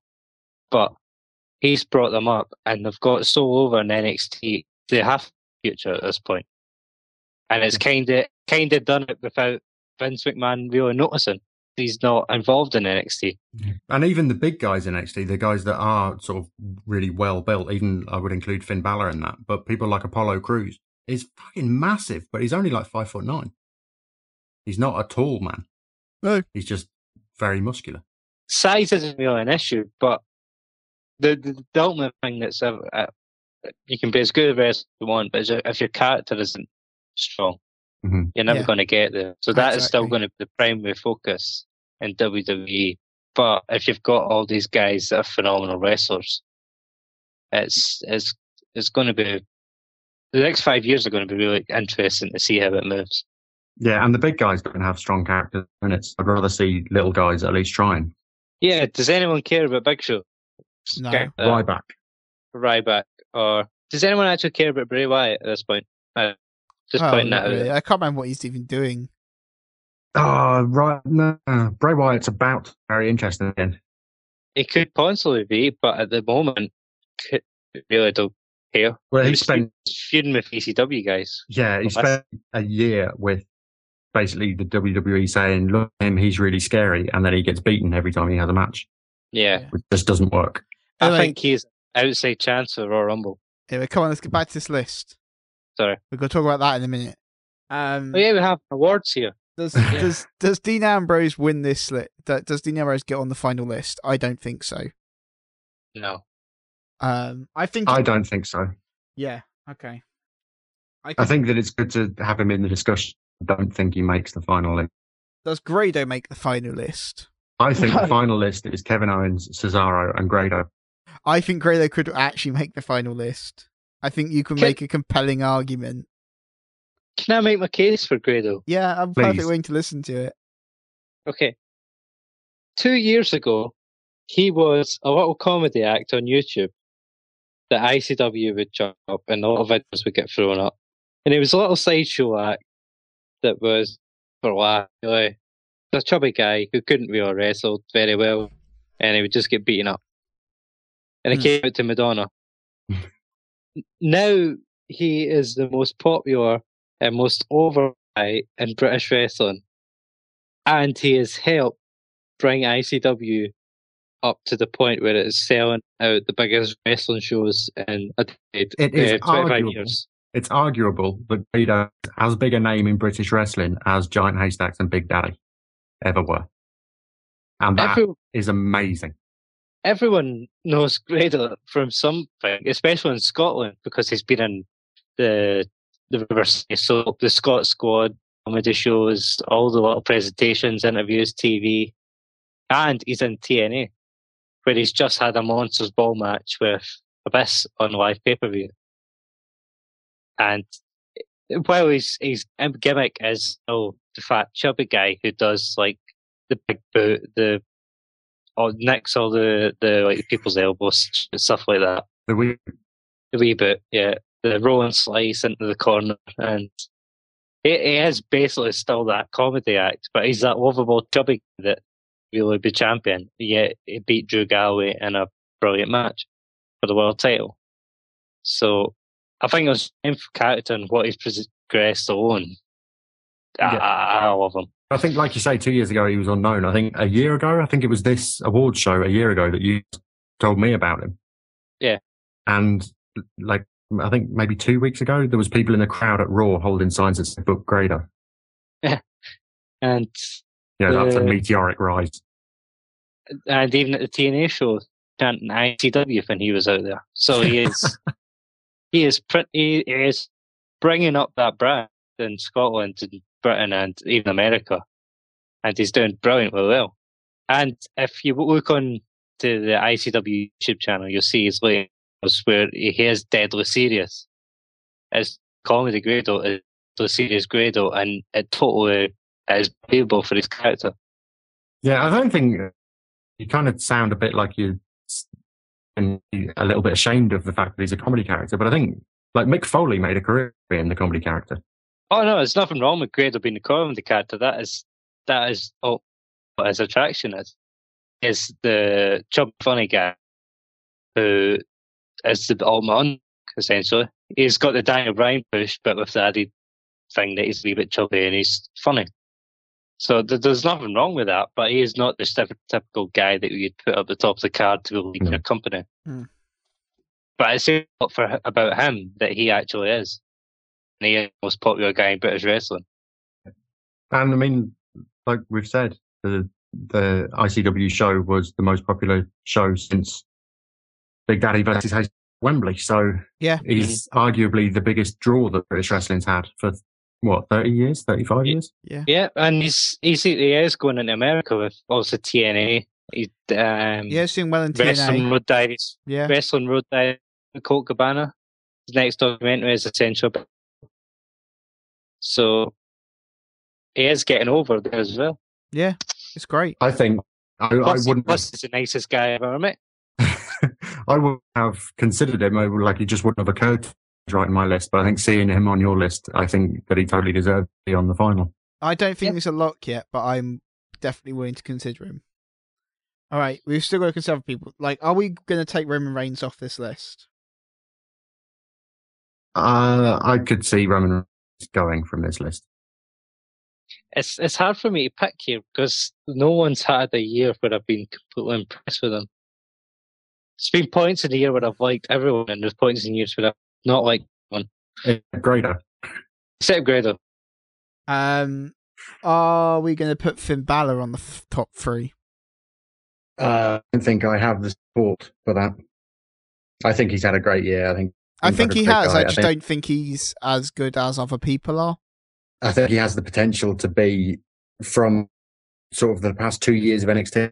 He's got the potential to be the biggest WWE star Hmm. of that crop of athletes. I don't ju- think that I don't know what is. I just there's there's something about him that feels like it's missing at the minute to me, and I can't put my finger on it. Um, I just don't. It, it almost feels like he's holding back sometimes. Um, and the other thing I would like is I'd like a more palpable difference between normal Balor and Demon Balor. Like, there's not really a big difference between the two at the minute. Mm, no, that's fair. Um, But like I say, I think that he's had a yeah, and will continue to be fantastic. But I don't think that there's enough support to get him on this list. Uh, okay. Is AJ Styles on this list? I'm nothing of AJ Styles really, other than short clips I've seen on YouTube and various other internet video sites. Colin, Um, Colin must know AJ Styles more because you've watched TNA. Yeah, I started watching TNA like 2005, so I love AJ Styles, but I haven't seen his recent work in Japan. I, sh- I should say that really the only difference I have of AJ Styles is that he's the guy that replaced Finn Balor Yeah, As in my frame of Club. reference. Yeah. Yeah. Um, so and is probably significantly better than Finn Balor as a wrestler. Um, I absolutely love AJ Styles. I think he is probably the best wrestler on the planet right now. Um, if we're talking like him, Nakamura, Seth Rollins, uh, maybe Cesaro and a fit Daniel Bryan. Um, but uh, maybe Okada. Um, I like I love him and I think he's amazing and I think he probably should be on this list. And I think next year, given that uh, he is at this point, although it's not been officially announced, is effectively signed to a WWE contract, I think he'll probably be on this list next year. Um, because I think he'll have got more more exposure to WWE, which is the product that you guys mostly watch. Um, yeah, I, th- I think I should. I, I would like to say that I I can argue for or against AJ Styles because I have no frame of reference for him really, and that's my fault. So I'm perfectly open to you Yeah. making a compelling argument. like I like it. Well, it's basically although we haven't talked about Cesaro, Cesaro's on this list, right? We're not. There's not an argument. Cesaro's on this list. Cesaro I is, think so. is in the top three. Like, it, it depends what you're basing criteria on. I'm basing it solely on his matches. Yeah. Which are always five stars. I, I kind of think Uh, I uh, base. his, his, mic, his mic work and his character and everything like that is atrocious, but his ring work is always so good that I, when I'm fucking through Raw, I always stop on a Cesaro match. I think that he's. I think you're right in that his mic work and his promo stuff is very good, but and his character's not great. But I think that he's managed to make that part of his character this year. Mm. I think he's managed to make his character such that he doesn't need to do a lot of that, and he still is successful. I, I think the the I mean the two reasons I see Cesaro is on this list is I know we all like Cesaro and we all have Cesaro on on our lists, and I kind of think the fact that we although we all have him in last place, I think the fact that we've all got him on there means he kind of has earned a spot in the top three just because of that because we're all like yes we like Cesaro. I I don't think you need to say more than that. I think that's the same reason Kevin Owens got on to the top three without debate because we were all just like, yeah, Kevin Owens is on our lists. I, I still feel sorry for Seth Rollins being scrolled out here. Yeah, but I think we've accepted that. Yeah, Um, I feel bad, bad because if you look at in ring work, uh, what he's capable of, he's probably the best, in my opinion, the best in the world. but- He just haven't had the feud Yeah. to make it care enough. Yeah, I think there's something to say that uh, taken as a complete package, Seth Rollins is probably the best name on that spreadsheet in front of us. All right. Um, Basically, if we if, if we accept that Kevin Owens and Cesaro are in the top three, we have a spot for AJ Styles or a spot for Grado, I forgot about Grado. and that's a very weird sentence. I think Um, that's a fantastic comparison. yeah, And they, it's interesting because they were on there for almost opposite reasons. Mhm. Um, like, but I would, yeah, per- in my in my perception, Grado is entirely character. I don't know what his in ring style. yeah, Grado is just all like all. character. but he's such a good character. Um, He's so good at that character. Yeah, he is, but it's because it's not a character. I think it's just him. Yeah, yeah. Um, because normally people say, "Oh, you, it's you ten up to 11. I'm pretty sure Grado's just Grado. Yeah, I think he is just turned up naturally. Yeah, this is just his default persona. Um, yeah, it's it's difficult because AJ Styles definitely has the personality as well, uh, and his ring work is astonishing. Um, I, you really like AJ Styles, so I'll I will happily concede AJ Styles to you. I'm wait, I'm gonna uh, wait. Um, Can I have a top? I'll just see if I can find this thing. Because otherwise, we're going to be here till four o'clock in the morning still listening. But a Grado or AJ Styles should be on our top list of the year. I ordered t-shirts from the WWE shop after Christmas, and I ordered Kevin Owens and Samoa Joe. Those are the first wrestling t-shirts I've ever bought I have a Samoa Joe T-shirt. ever. Uh, wait, I'm gonna send you a link in Skype. Watch this. This is why AJ Styles should be in the top three. Um, so, so in my quest to get AJ Styles spot on this list, I've just shown the guys the end of AJ Styles versus Okada from the Dominion match I mentioned earlier, uh, which is insane as a finishing sequence, right? Yes. That's it's ridiculous, and that's why I want AJ Styles on this list. Uh, and I, you have both now conceded this to me. Yeah, I think like I I said at the start of all this, I don't know enough about him to argue either way, so I'm happy to see that play out. So that would mean that our top three consists of AJ Styles, Kevin Owens, and Cesaro. I personally go Kevin Owens, and then Cesaro, AJ Styles as the runners-up. Yep. And Grado, we have three runners up. No, stop. I think it's remarkable that Grado gets a mention in here with essentially three people whose largest frame of reference is the WWE Well, stuff. Uh, I, I think it's insane that we he's getting a reference here and nearly gets in the list of three wrestlers who are like the some of the most technically talented wrestlers of like the last twenty years. Yeah. and we Um, talked about Grado higher up than we talked about Seth Rollins and Dean Ambrose. Yeah, In terms of my like what I've enjoyed most in the past year of wrestling, I've enjoyed Grado more than most things, Mm. and that's ultimately the point. So Yeah. I think it's good that he got spoken about. Yeah. Um, I do think that 2016 is going to be a, a huge year for him, oh, definitely, especially with absolutely. Move, going into Square Goalby's feud with Chris Renfrew, which is deadly serious now. If you go on Twitter, you'll see the promos that they're doing. Uh, Saw a, an early promo he did about that where he was slapping somebody in the face. Oh yeah, yeah. I was I think that was a while ago, but Yeah. there's new new ones went up today that they've done, and I think Grado's going to make big steps this year. Um, uh, Kevin Owens is pretty much delivered every match he's been in, apart from a few. Has the only problem is I'd like him to hold back sometimes and not go full blown indie. Like He shouldn't be doing moonsaults from the top rope every pay per view. top rope power bombs every show. Stuff like that. It needs to reel back a lot.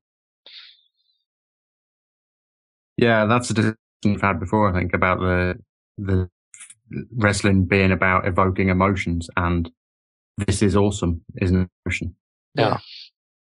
But you can't argue that Kevin Owens been best heel in the company. so- Oh, by miles. Yeah, Yeah. The, his story this year coming through NXT and then up to main roster and how he's delivered and um, maybe not got the position in the company that looked like he was going to get and still he's still sort of washed up fairly high on the card. and he's done it in NXT and WWE. Yeah. Where, what the guys who came up from NXT and actually not immediately been dumped into a lower mid card Hmm. feud. It's true. So there's, you've got to give him credit, at least making himself stay relevant, even if the creative team don't really like. Yeah, um, He's been he's been he's forced their hand in a way by being so good. Hmm. So just being able to like make a debut on WWE where he wrestles against John Cena and in those first few weeks being happy and comfortable and good, walking out with Yeah. a microphone in his hand. Yeah, it's true. I also uh, the only thing I will say, like, well, obviously that's the runners. Though Kevin Owens, best male wrestler of the year. Cesaro and AJ Styles as runners up. I- agreed. though. I think if we were to do a super category of best overall wrestler of the year, Sasha Banks probably wins. Mm, yes, I agree with that. Which I cannot remember a time where I've ever been like. There are female wrestlers in WWE at least who I feel are close to the top male stars, and now it's like no contest. Sasha Banks can hang with them easily. In terms of the matches she had in NXT, I was more excited for a Sasha Banks match than I was a Finn Balor match. Yeah. So that yeah, that kind of puts it in perspective of how good she did in Yeah. And I remember when John Cena was doing all his US Open stuff, I remember really hoping that at some point Sasha Banks answered that. Be amazing. yeah. All right. Time now to look forwards to 2016. Very quickly.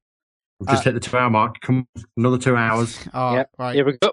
This is going to be much quicker because we're just going to look at uh, Royal Rumble to WrestleMania very, very quickly. Royal Rumble, Roman Reigns has to put his title on the line against 29 other guys because Vince McMahon hates him, I guess, because he beat up Triple H. Um, and he keeps Superman punching Vince. Like, that just doesn't seem like a good idea. Stop Superman punching your boss. Anyway, unlike the, the, the smallest of provocations, um, right, like, is this an interesting storyline? What happens at Royal Rumble? Brock Lesnar is now back, wiped out everyone on Raw, like fucking just murdered about eight guys in the ring. Who like Brock Lesnar's obviously in the Rumble match, although it hasn't been confirmed. He's obviously there. Like, is he gonna win? Is Reigns gonna win? Is AJ Styles gonna arrive and win? Probably not. Um, Real. Grado is not gonna win. So, like, who do we think? I don't know. I've heard some rumours about Triple H being involved and possibly. The that was my that, that's probably the most logical thing to do. And then you've got a holding the title going into WrestleMania, and Roman Reigns can chase him in. I, that, And how how much would the internet flip out if Triple H was holding the title for four months, three months? God, How pissed would everyone be Yeah. that Triple H is holding the title and not wrestling? It would be a genius way to make everyone accept Roman Reigns as champion. Yep. Roman Reigns wins it back at WrestleMania. Everyone's like, "Well, thank God that's over." Um, it it to me though, it just seems very likely that we get Brock Lesnar versus Roman Reigns two at WrestleMania. At WrestleMania. Yeah. I think that's the way they're shaped up with this week's Raw. and there's no need, Yep. there's no chance for shenanigans now because there's no money in the bank. Yep. Uh, no, there's not. So, But you've got to resolve that Triple H feud somewhere. So to me, So my- to me, me, it's it's got to go down the Triple H route. And I think the problem with having Lesnar against, I I mean, I think this company looks like it's going to go, but I think the problem with having Lesnar against Reigns at WrestleMania is that one of them will have to lose that match. Yeah, but And other, they're other, built for them to otherwise, otherwise, realistically, you are paying Brock Lesnar a lot of money to not be in the main event of WrestleMania. Otherwise, Brock True. Lesnar doesn't really need to be in the main event, really, to be an attraction in his own. I oh don't no, no. I'm I'm not arguing So- that. My argument is more from the financial perspective for WWE, is that you're just paying him a lot of money to not be in the main event. Uh, from their financial perspective, I wonder if they care if he's the main event or if he's just. I mean, he can be mid card and still draw. But otherwise, like, who wrestles Brock Lesnar at WrestleMania? Well, this is it. They need to shape up another feud. That would be amazing. It would, yes, I'll give you that. That would be incredible. Yeah, I, Because obviously we've now Well, got John okay. C- John Cena out, Seth Rollins is out, so Randy Orton's out. Randy Orton's out. So that's like two, uh, three top stars there. Boss some of your mid card as well. Yeah, there's mid-carders. etc. Um, ov- obviously there's the terrible news that Connor is out. Um, so like Hold on, I'm going to need a moment. That's the first time I've heard this news. Connor from the Ascension is has also got a shoulder injury, which makes me wonder what the fuck is going on at. WWE. Did we not nominate the Ascension for best tag last year? I think so. Yeah, I think we did. Oh man. Anyway, I the fuck? We it- smoke. it's like Big Show going walking around big stage and just like yanking on people's arms or something. So he can slowly work his way back up to main event spot by injuring everyone else. I still think Bray Wyatt's an outside for the Rumble. Uh, yeah, the, I think the, the Wally stuff on this week's Raw very interesting. The Hmm. way they were basically the authority was throwing everybody at Roman Reigns. They ordered the Wyatt family to go, and the Wyatt family didn't get involved at all. So it's kind of interesting that they're sticking and letting the Wyatt family stick to their like they're not traditional heel really. Hmm. They'll So- do what they want. Here's my current prediction: is Roman Reigns loses the Royal Rumble due to Triple H doesn't win. He loses the Royal Rumble due to interference from Triple H, which sets up Triple H versus Roman Reigns at Fastlane, and then you can do uh, Roman Reigns chasing whoever wins the Royal Rumble through to WrestleMania, which in my opinion is probably Brock Lesnar. And then you do Brock Lesnar versus Roman Reigns 2 at WrestleMania. That's probably the most likely. I Because you, think the Triple H set- idea is more interesting. because you settle the Triple H feud.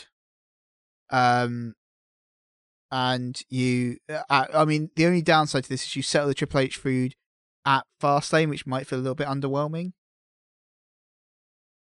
Yeah, Daniel Bryan. The question is, are they ever going to clear him to wrestle? What Oh, if I the, so. what what if they clear him for the Rumble? that And would he be comes back, amazing. wins your title. If he He's come, if he comes entry. back and wins it See- after two years of basically be like in fans' views being fucked over at the Royal Rumble, Especially now that fans have kind of forgotten about the fact that they were desperate for him to appear at last Royal Rumble. If he turns up and wins the title from Roman Reigns at this Royal Rumble, that would just be so funny. It would just be like an ultimate troll. Yeah. Do you know what? Do you know what I actually want to see? Just for that is Daniel Bryan to come out and get immediately eliminated. or just to watch, Just- just watch the internet explode in pure And- rage. And just to watch that arena get burned down. Oh man, no, it's in Orlando. It's like it's not Because- going to be super smarky. Well, if would you not then could you maybe not do a Daniel Bryan Brock Lesnar match and then have Reigns Triple H on WrestleMania? Yeah, I think Daniel Bryan Brock Lesnar is quite interesting, and do and then do Reigns Triple H. Yeah, is probably the the If- sanest way. on paper, Bryan on Everson's paper, yeah, on paper, the Bryan Lesnar match is ridiculous, but sell it in a way that it's that makes sense. And Daniel no, I, th- I think I think you can because you actually just end up selling them both as like technical wrestlers to an extent. Although Brock Lesnar is normally sold as the powerhouse, you can play up his like NCAA background a lot more as well, and like some of his MMA stuff, and play him more as like you can play it as like technical versus technical. Yeah, but uh, Lesnar's still like two weight classes. Yeah, but that doesn't matter. That doesn't matter. in Yeah, uh, no very one cares. Um, like Yeah. if if that's your argument, there's basically no one on the roster wrestling Brock Lesnar at that point. If you're going to institute a weight class system, Well, Uh, that's the way it kind of is. yeah, I mean that is that's true. Um, look, I I just I I can't see Reigns winning the uh, the Rumble personally. I don't know because I if, I if think Reigns doesn't win, then at WrestleMania, the logic suggests that at WrestleMania they make him champion again, and then he'll be two-time champion, and he's still so young. no three time champion. Oh yeah, of course, three times. Jesus, and he's still so young. Yeah. Um, so I, Reigns winning is a potential shout for this. I, I think the problem Uh, the problem uh, the problem with Reigns winning is it makes like the run into WrestleMania really uninteresting. Well, you could throw something else in there, like Reigns wins the Rumble, he has to start at number one, and after the match, he's celebrating, and all of a sudden Triple H comes out and announces that because he's the boss, he wants a title match now. Well, like right after the Rumble. Yeah, he's the boss; he can do what he wants. No, I'd be much more interested if like I'd rather Triple if that's the deal. I'd rather Triple H like entered the Rumble, or I think the most interesting way of Triple H doing that is saying actually the Rumble is thirty one entrants this year and I'm number thirty one, and off you go. Yeah, like, like, that's- that. But That's a much more interesting approach than him coming out and like just demanding a match. Um, well, if, if Reigns goes through and wins and triumphant, and then gets robbed, does that not make a more compelling storyline? Well, that's what I think. If, if that's why I say bring him in at thirty-one because Yeah, yeah, Reigns like- thinks he's won, and then you bring him in and be like, "No, there's thirty-one entrants. Bam, done. I win." it's nice that we've got a lot unknown for WrestleMania because last year you could see where it was going pretty Yeah. much. I, I think the by, reason Summer, it's uh, by SummerSlam. I think the reason it's hard to see where it's going is that the Undertake uh, that everyone is injured now. Um, Yeah. and Plus, like, you've lost Sting. So, like Sting's out, which was the obvious one for the Undertaker. So like, who do you face against the Undertaker now? It's going to be John Cena. John Cena's out. So who do you put in that match? You don't want to put Brock Lesnar in there again. You can't. You don't want to put Triple H in there again. It would be boring. Like Kevin Owens. Kevin Owens would be interesting, but you want to. You also want to book Kevin Owens against Brock Lesnar, and you can't book him against both. Kevin Owens feuds with everyone. This Triple is, threat match. this is plausible. But then I also think get a Kevin and Jericho match. Oh, Stop God, it! no. Stop booking Kevin Owens. We'll deal with him in a minute, right? And Like- we are kind of warming up Kevin Owens, Dean Ambrose feud Yep. heading into WrestleMania. Yeah, I think if they run it to WrestleMania, I'm fine with that. IC title feud all the way to WrestleMania It'd be interesting. Um, I I think Undertaker like needs a needs an opponent. That's probably for me WrestleMania in Texas. That's the key element. Who do you give to the Undertaker? Oh, forgotten about someone massive here. The Rock. The Rock. The Rock is back, but hasn't announced what he's doing. But- if the Rock's in the Rumble wins the world title But- from Roman Reigns, But is the Rock back? The Rock's announced he'll be at WrestleMania. He hasn't announced what he's doing. No, just do the So same that thing. he leaves- did, that leaves- He'll do the same thing he did last year. Well, that leaves it up to whatever could happen. He could win the Rumble. He could come against Lesnar. Couldn't put him against Undertaker. That's that wouldn't work. Okay, But so the the interesting one for me, there's one that we haven't mentioned. Kane. We could do Kane, and Kane has been my long time favorite because I think this might like. There's a lot of people saying this would be his retirement match. I think based on actually what we've seen of him over the last year, it might not be because he's actually looking in pretty good shape and that he could go for a little while longer if he wants to.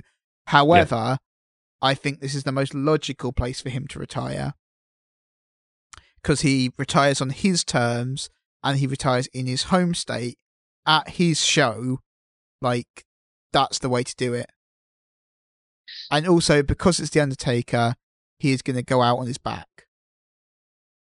There's no way he. There's no way he wins this. Like he, I I think Undertaker loses at WrestleMania and is done. And the person I Hmm. would like, I, I think would be interesting if they build it right is Finn Balor, but I don't think they'll do it. Uh, No. I think it's too high profile. I think the only interesting thing you can do is Demon Balor and do something with that. I don't think there's enough time to get Balor out of NXT and into the No, WWE universe's No. minds. no in- I don't think some- I don't think there is. I've I, I think if they wanted to do something similar to that, then they would probably just half-ass it with Bray Wyatt again. Oh, but it'd be Yeah. terrible. Be like the Yeah. third time in a year. But the way WWE goes. Ugh. You've also got the potential of Balor with this Balor Club or Bullet Club if that happens. Yeah, I mean that's if, if they come in, that's a big signing. Yeah. They they could go up again. It could be the ones. It could could be anyone really. If something like that were to happen. yeah, So yes. I think yeah, I think more likely is probably Reigns, Lesnar, then probably even The Rock and then Triple H. Like the Rock Triple H has been a big like one rumored for a long time, and that does also fall nicely into the Reigns Triple H feud as well with the whole family element. Um, Yeah. So I mean that's that could be a potential way to end the Rumble, is Triple H tries to interfere and the Rock comes out and stops him. hmm Uh, I think that would be a potentially interesting way, and then that sets up WrestleMania for those two. I think the only problem is I don't think The Rock wants to wrestle. And I don't think that Roman Reigns needs to to come out and hold his hand. No. I think that weakens Roman Reigns. I I agree. Um, I personally would like to see. So I think you can do Reigns loses. Triple H sets up a Triple H feud through to WrestleMania. You do something with him at Fastlane, but I don't know what. But you maybe like end it with authority shenanigans, and then at WrestleMania it's the actual match. Um, Do you know what could be quite awesome? What? If the Royal Rumble ends with Dean Ambrose and Roman Reigns in the ring, and Yeah. Roman Reigns puts him out, Yeah. and from that they go into a feud that goes Mm. title against title at WrestleMania. I think actually the most interesting way is that Roman Reigns and Dean Ambrose are both in the ring and they both hop out the ring at the same time, like together. Because how much of a fuck you is that to the authority? yeah. but then nobody has the belt. Exactly. Oh, maybe they do that while at the same time, and Ambrose doesn't jump down. Yeah. oh, and it just sets up, just sets up the Ambrose heel Lesnar. turn. Yeah. but then Uh, Ambrose holds that- both titles. The- the Unless he loses the ti- his Intercontinental title earlier that night. Mm. Yeah. I've been saying this for about a year now, but the Ambrose heel turn's got to come. Yes. Yeah. It's got to, and it's got. But to be fair, we keep Re- we keep saying about that about Roman Reigns as well, and it's not happening. Reigns won't turn to- at all ever. I don't think, but you've always. I think Ambrose can and will and needs to. So, so many possibilities for Mania. There are. It's difficult to call. Interesting. Yeah, I think because the Rumble is so uncertain that we just don't know what shape everyone's going to be in I- coming out of I- that. I Whereas, think- this, like you say, this time last year, we kind of knew I think what, what way the almost was going. almost depressingly, the injuries have just made it so unpredictable, and you're you're not like, yeah, injuries are a good thing, but they really have. They've really helped. Yeah. Yeah, it's unfortunate, company is, but it's made it exciting again. Hmm. Way. Um, but yeah, so I I think we'll see an NXT match in this year's yeah, In WrestleMania. WrestleMania, I think so too. I think they've got see- the take, they've, they've got the takeover before, but I've got a feeling that they'll have some NXT involvement, either in, like the Battle Royal or the ladder match well, or because obviously Hideo Itami was in the Battle Royal last year, Yeah, so I think they probably do that again. I, th- I think they'll have something bigger than that. But I, Like I know that I, I, know that I- I, know they run than the night before. yeah, I think I that's the, I think that's the problem is you don't want to like you don't want to take a big match off of Takeover to put it on WrestleMania necessarily. So no, but I, I do think there'll be more involvement where it's a tag team or something. I think a tag Yeah. team would be a good shout. Like if they do like a, a four way for the titles or something and throw an NXT team in there just to give them a little bit of exposure, I think that would be more interesting. Or even if they do the Battle Royal again and let somebody from NXT win it this time. Yeah, Yeah, but that means fuck all. Well, yeah, but it it's exposure that they Yeah. benefit from. They will forget about it like a week later. Or in fact later that night. They will forget who won the Battle Royal. Yeah, and it'll probably be a match before Yeah. the actual pay per view anyway. Yeah. Poor Andre the Giant. No one remembers him even though they gave him a memorial. Um Yeah, I just don't know. I think we can't call it. So we should So, just finish are- this podcast. are we excited or are we still down about WWE? I, I, are we- uh, with the the New Japan guys arriving has got me a little bit excited. I think that over the past few months, WWE has, I think, lo- I've lost interest a lot more than I had done in the previous six months. I think it's gone downhill for me. I think I'm still very much excited about NXT. I think that's brilliant. And I'm still an avid watcher of that every week. Um, I'm always excited about the Royal Rumble. It's my favorite event of the year and always has been. I love the Royal Rumble match. And I think that the uncertainty around it this year makes it more interesting. So yeah, the uncertainty really sells it for me. while I would say that WWE has kind of gone downhill for me over the past few months, I'm always optimistic that it's about to turn around, which is kind of how they get you, isn't it? Yeah, That's kind much. of why people keep what they do. watching. I think I don't think I know anybody that likes wrestling that watches it and goes, "Oh yeah, WWE's brilliant." Everybody watches it and goes, "Yeah, but they could be so much better." Yeah, yeah. Uh, I'm yeah, I'm like you. I've pretty much lost most of my interest in WWE over the past few months. From probably SummerSlam onwards, it's Yeah, of it's- downhill. It's got hard to watch, but at the same time, you're kind of always thinking, well, you know, maybe Cesaro will finally get that push. Maybe Daniel Bryan comes back this week. You know, it's always seems to be like it wouldn't take that much and it would be exciting and interesting again. But it's very much not exciting and interesting at the minute.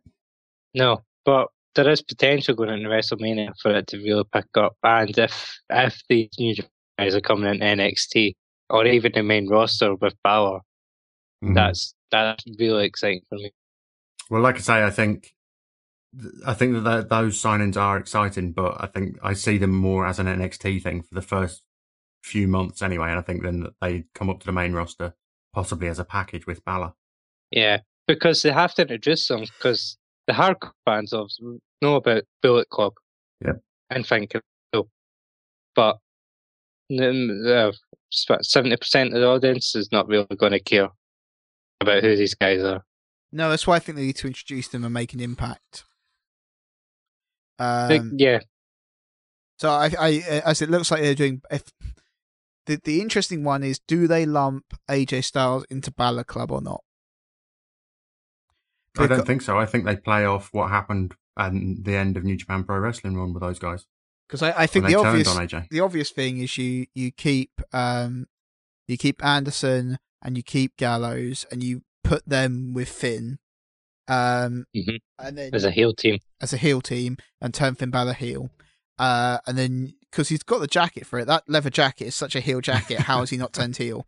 Uh, and, and then I thought he just borrowed that from Razor Ramon. Yeah, it's perfect. Uh, so then I I think what you do is you do that, and then you AJ Styles and Nakamura you debut separately as two things. The other way you do it is you lump Itami coming back as well. a coming back as well.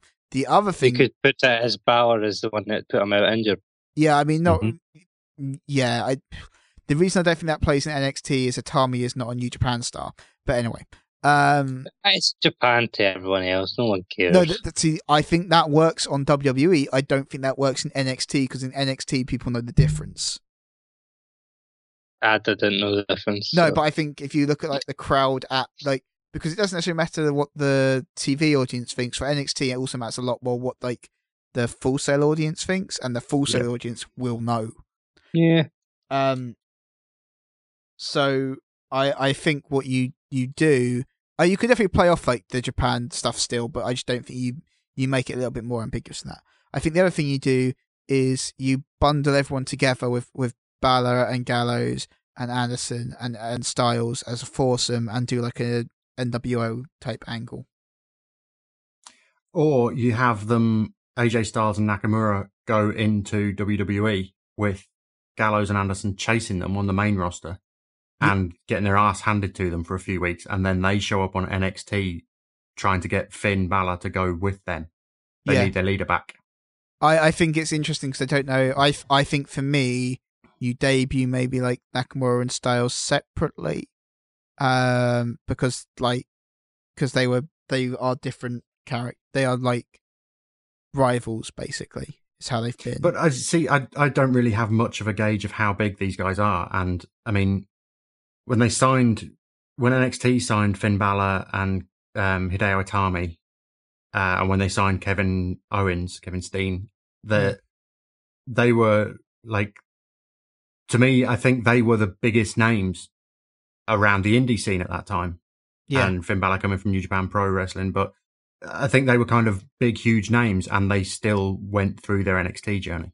Yeah, um, I, I, I think the only difference to me is that like, uh, Finn Balor was on a good amount of money, but not like a huge paycheck. AJ Styles was almost certainly on a fucking huge paycheck in New Japan. Like he was making a lot of money. Yeah, well, there's speculation because AJ Styles has been quite public about not wanting to go to WWE. So there's speculation that they've basically just backed up a truck and yeah, just offload some of that cash. yeah. Um, like so I if you also think about size, um, like Gallows and Anderson are different and would be like a mid, would be maybe like, mm, like uh Wyatt family kind of level of tag team, like mid upper mid card, but like not huge. Um, uh, style. It's, I'll put it this way: Styles and Nakamura just fought for the Intercontinental Belt at Wrestle Kingdom, but the Intercontinental Belt in New Japan would probably be, you know, when WWE had two top titles, they had the. WWE title and the World Heavyweight Championship, like, and the that World Heavyweight Championship was seen as a little bit lower than the WWE title. That Yeah. would be kind of the IWGP belt, the Intercontinental belt. Like they like the Intercontinental belt maybe a little less, but it's like it's considered very much closer to the IWGP belt in in terms of like uh importance and the the bigness of the match. Um, and so yeah, those two were, were basically. Uh, it would be like signing the stars from the co-main event of WrestleMania the night the next night. If you took like the stars from like a co-main event match at WrestleMania and signed them the next night, that's what they just did. Hmm. So that's a pretty big deal. So do you think that um, Nakamura and AJ Styles are nailed on to just go straight onto the main roster? I suspect so. Um, I think maybe maybe not Nakamura. The only reason not Nakamura is I don't know how good his English is. Yeah. Um, that's the only thing with Nakamura I will say is I've I've got no idea how good his English is. Uh, I know he I've I've seen him cut promos in English, but it's not like he's definitely not fluid. So that's the only reason I can maybe uh, see him either going to NXT or being held back slightly. Is just to so he even if he's not actually on NXT, I can see him going for the performance center. Well, yeah, that's the other option is that they've signed them, but they don't put them on TV for three months. Yeah, I, so I Anyway. think I think all four of them are going to. The, I, and stuff. I think it's it it's nailed on that all four of them are going to Performance Center first for like a month because Right. that's just their system. That's what WWE have done now. Yeah. Uh, to work on character and intro. Yeah, I and I and to learn the slight differences in WWE style, and I think maybe they um fast track them through that process, but they also don't like to fast track people through that process. So it's Well, no, but there's precedence. I mean, Kevin Owens was only there for three months Yeah, exactly. Well, that, before uh, he the, started appearing on Raw. the, the interesting thing with Kevin Owens as well, and this is this is what they've said is that everyone is the same because Finn Balor did this as well. Is you go there and for the first month you sit on a bench and you watch. Yeah. And like this is going to be a really interesting one to see if they stick to their guns or not. Well, they did, and they did the same with Asuka. She was, or Asuka, she was um, a big star in Japan, and she arrived and went into the induction class, the same as everybody else. She went in with the guys that won the Tough Enough. Yeah, I, I, I, show. I think this is a big deal. I would say like I try to think of a good equivalent. Um, I would say if you have just signed AJ Styles, it would be the equivalent of signing Randy Orton and putting him into developmental. Like that's the kind of level star we're talking. Uh, with the casual audience. you Oh no. I'm talking in a New Japan context. Sorry, like in a New Japan and TNA Internet Wrestling, yes. yeah, In terms of the wider audience, no. No, he's definitely not. But that, that's my point. Is like you've brought in a star who is like, like one notch off being the very top star, But this is it. They've, uh, I mean, if if that's all true, they've got nothing to do in terms of their in ring performance. So, but they'll still they're still going to want them at the performance center to work on character and to work on like camera positions and stuff, even things like that. Yes, that's the thing. WWE's massive talking about that kind of. Yeah. I know Finn Balor's given interviews where he said that that was the strangest thing that he had to adjust to was just knowing where the cameras were. Oh yeah, I think Styles will be fine with that because he's worked TNA, which is basically the WWE TV style. Um, I I just think, I think for me the question is like, do do they set a new precedent or not with how they deal with people at Performance Center? And I think that's just going to be the one interesting thing for me. Well, the other thing, I mean, if they've got milestones that inductees have to hit at the performance center, the other thing is that if they're that accomplished, they'll come and hit those milestones in a week. Oh yeah, absolutely. It's it's Yeah, it, yeah. It just depends if they go. w- We feel it's time based or X or Y based. You Yeah. know, it's like do we base things on you have been here this much time and therefore this happens, or do they base on you have reached this achievement and therefore this happens? Yeah. Um. So Well, it seems to be from watching the Breaking Ground TV show. It seems to be assessment based, yeah. based on coach assessments. Yeah. So and then in, Vince in, in, always has the final say as well. yeah, in, in which case, if it is assessment based, like all four of those guys blitz through it in about half an hour, and they're just like, yeah, we we can do all these things. Like it's not going to be an issue. Um, And then the, the impression I get is that it then gets brought to Triple H's attention, and he basically has to say yes or no. But then Vince gets the final word. Yeah, I just I just think these these guys might prove to be slightly different, but we'll have to see. Um, just because of I, I, I think the reason I think these guys are different is um to me these guys are not an because you hear about guys like Kevin Owens when they got brought in and it was made very clear that they had signed to NXT. Although like the AJ Styles stuff has not been formally announced, it seems to be very clear that he is signing to a WWE contract. Not Uh, yeah, but I think a lot of that. I mean, they they said the same thing. It was WWE contracts that the Tough Enough winners got, yeah. and they're obviously going into development. I mean that's true, but when they but when they've talked about people like Kevin Owens etc. coming in, when they've talked about indie stars etc. coming in from the outside, um, it's always been presented as these guys have been signed to like the next class of NS- NXT stars etc. And I think that's going to be interesting. Oh, we'll we'll see. It's the only thing to do is see because we can't second guess what they're Yeah. going to do. Yeah. Uh, my my only re- Ga- my only Gallows has been there before, so Yeah. that might speed up the process. Yeah, that's true. Um, I, I think for me the thing is like Gallows and Anderson not so much, but the Nakamura and Styles, like Vince has got out a lot of money here, and it depends how quickly he wants that return on investment. You know, like yeah, and like you say, I mean, the roster's heavily depleted at the minute, so this might simply be um, a, a case of we'll throw some money at it and see if we can patch that up short term. yeah, So they won't be that concerned with their characters and all being perfect when they come on. They just need bodies on the main roster. yeah. It also depends, like, because for me, you just be like, oh yeah, we hired AJ Styles. He can just be AJ Styles, and you're done. Nakamura, you kind of have to work on it a little bit because he's only worked in Japan, really, like as a big star. Um, he's worked in indies all over the world, but his like main bulk of his career has been in Japan. Um, and although he's fucking amazing, like he, like his presentation style is if you, um, I can't remember, but someone said it's like half Mick, like it, it is pretty much fifty percent Mick Jagger. The way he struts about, it's absolutely amazing. He's brilliant. Um, it's it's actually it is kind of like if you imagine a mixture of I guess like Mick Jagger and maybe David Bowie who likes to knee people in the face really hard. He's Daniel Bryan's dream match. Yeah, he is Daniel Bryan's dream match, and that's going to be interesting as well. Um, like because Daniel Bryan did tweet after like all the stuff started coming out, like, "Will you just clear me already?"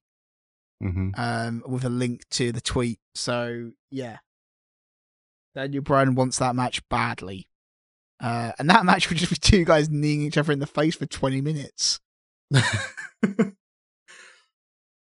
Mm. no, that sounds okay to me. Um, I actually think I will say about Nakamura is the reason I the Nakamura I can actually see potentially being held back for a little bit, just because Nakamura work, has worked almost exclusively strong style, and I doubt WWE are going to let him work strong style. So, uh, particularly if you're in a rash of injuries and you've got an outstanding concussion lawsuit, you maybe don't want the guy who works in like a stiff style coming straight up to the main roster. You know. Um, yeah, for the other competitors more than anything else. Yes. Not for him. He'll be fucking fine. He'll just be like, "What? Are you? What do you mean I'm dangerous? Knee to the face. It's fine."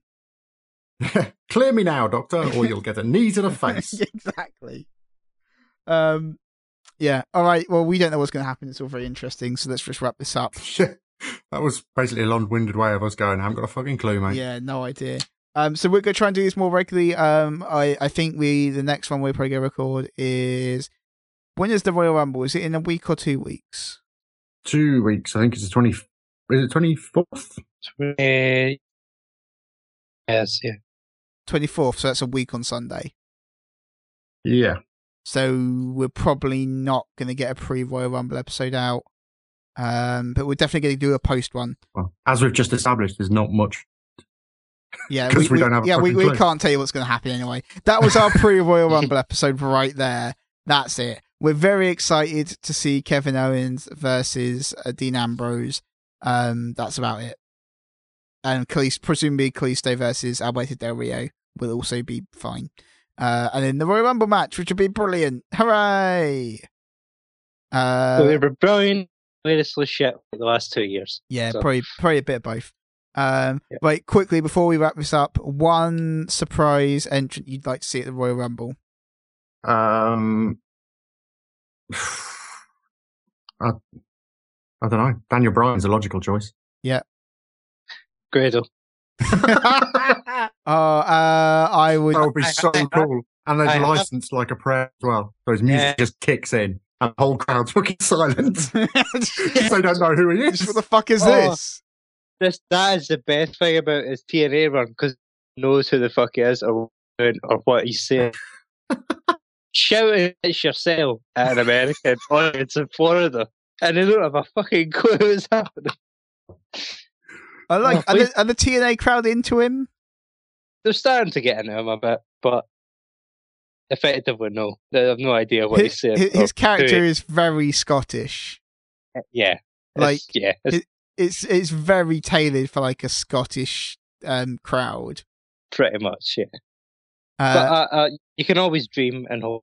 Um, the otherwise the bones I want to see as either Tails or Daniel Bryan. uh, I would go with Finn Balor. Mm. Um, that'd be nice. I'd like to see some one NXT guy, and the logical choice is obviously the champ, right? Oh, no. Samoa Joe. yes. Or Samoa Joe. Oh, Samoa Joe just coming in and wrecking people. I think if you're going to have an NXT guy, it should be Samoa Joe, and he should get a good 10 minutes and clear out a good four or five people. Imagine Samoa Joe just coming in and suplexing people over the top rope. And then Brock Lesnar comes out Yeah. And you just have a fucking war. Samoa Joe versus Brock Lesnar suplex fight. That's it. Brock Lesnar fights Samoa Joe at WrestleMania. We've solved it. Uh, and Kevin Owens in a triple threat. No, you do the Kevin Owens Dean Ambrose thing. That'd be fine. This is why WWE would never hire me because I just overbook everything. Uh, they're all triple threat matches. Why is Yeah. yeah, why is this entire card triple threat matches, Peter? Because we need somebody for the main event. What about Kevin Owens? Well, he's already wrestled four matches tonight, Pete. Come on. he might be like he might not want to wrestle anymore. He just might might be a bit sleepy now. Yeah. Uh, right, that's good. To do it anyway. Um, if you want to get a hold of us, you can get us on Twitter at uh, ByGawd Blog. That's B Y G A W D Blog. You can get us on Tumblr at uh, bygawd.tumblr.com. You get me on Twitter as Halbpro. It's H A L B Pro. You get uh, you can get Colin as Colin Barr. That's Bar with two R's, and you can get Peter as Colossal Blue. And we will be back after the Royal Rumble. That's That is not my Twitter handle. I did I get that the wrong way round? I thought I said Peter. Oh no, bar sixty six. Sorry, isn't it? It's bar with two R's. Bar sixty six. There you go. For God, it's like you never knew me, Kris. I don't. I don't.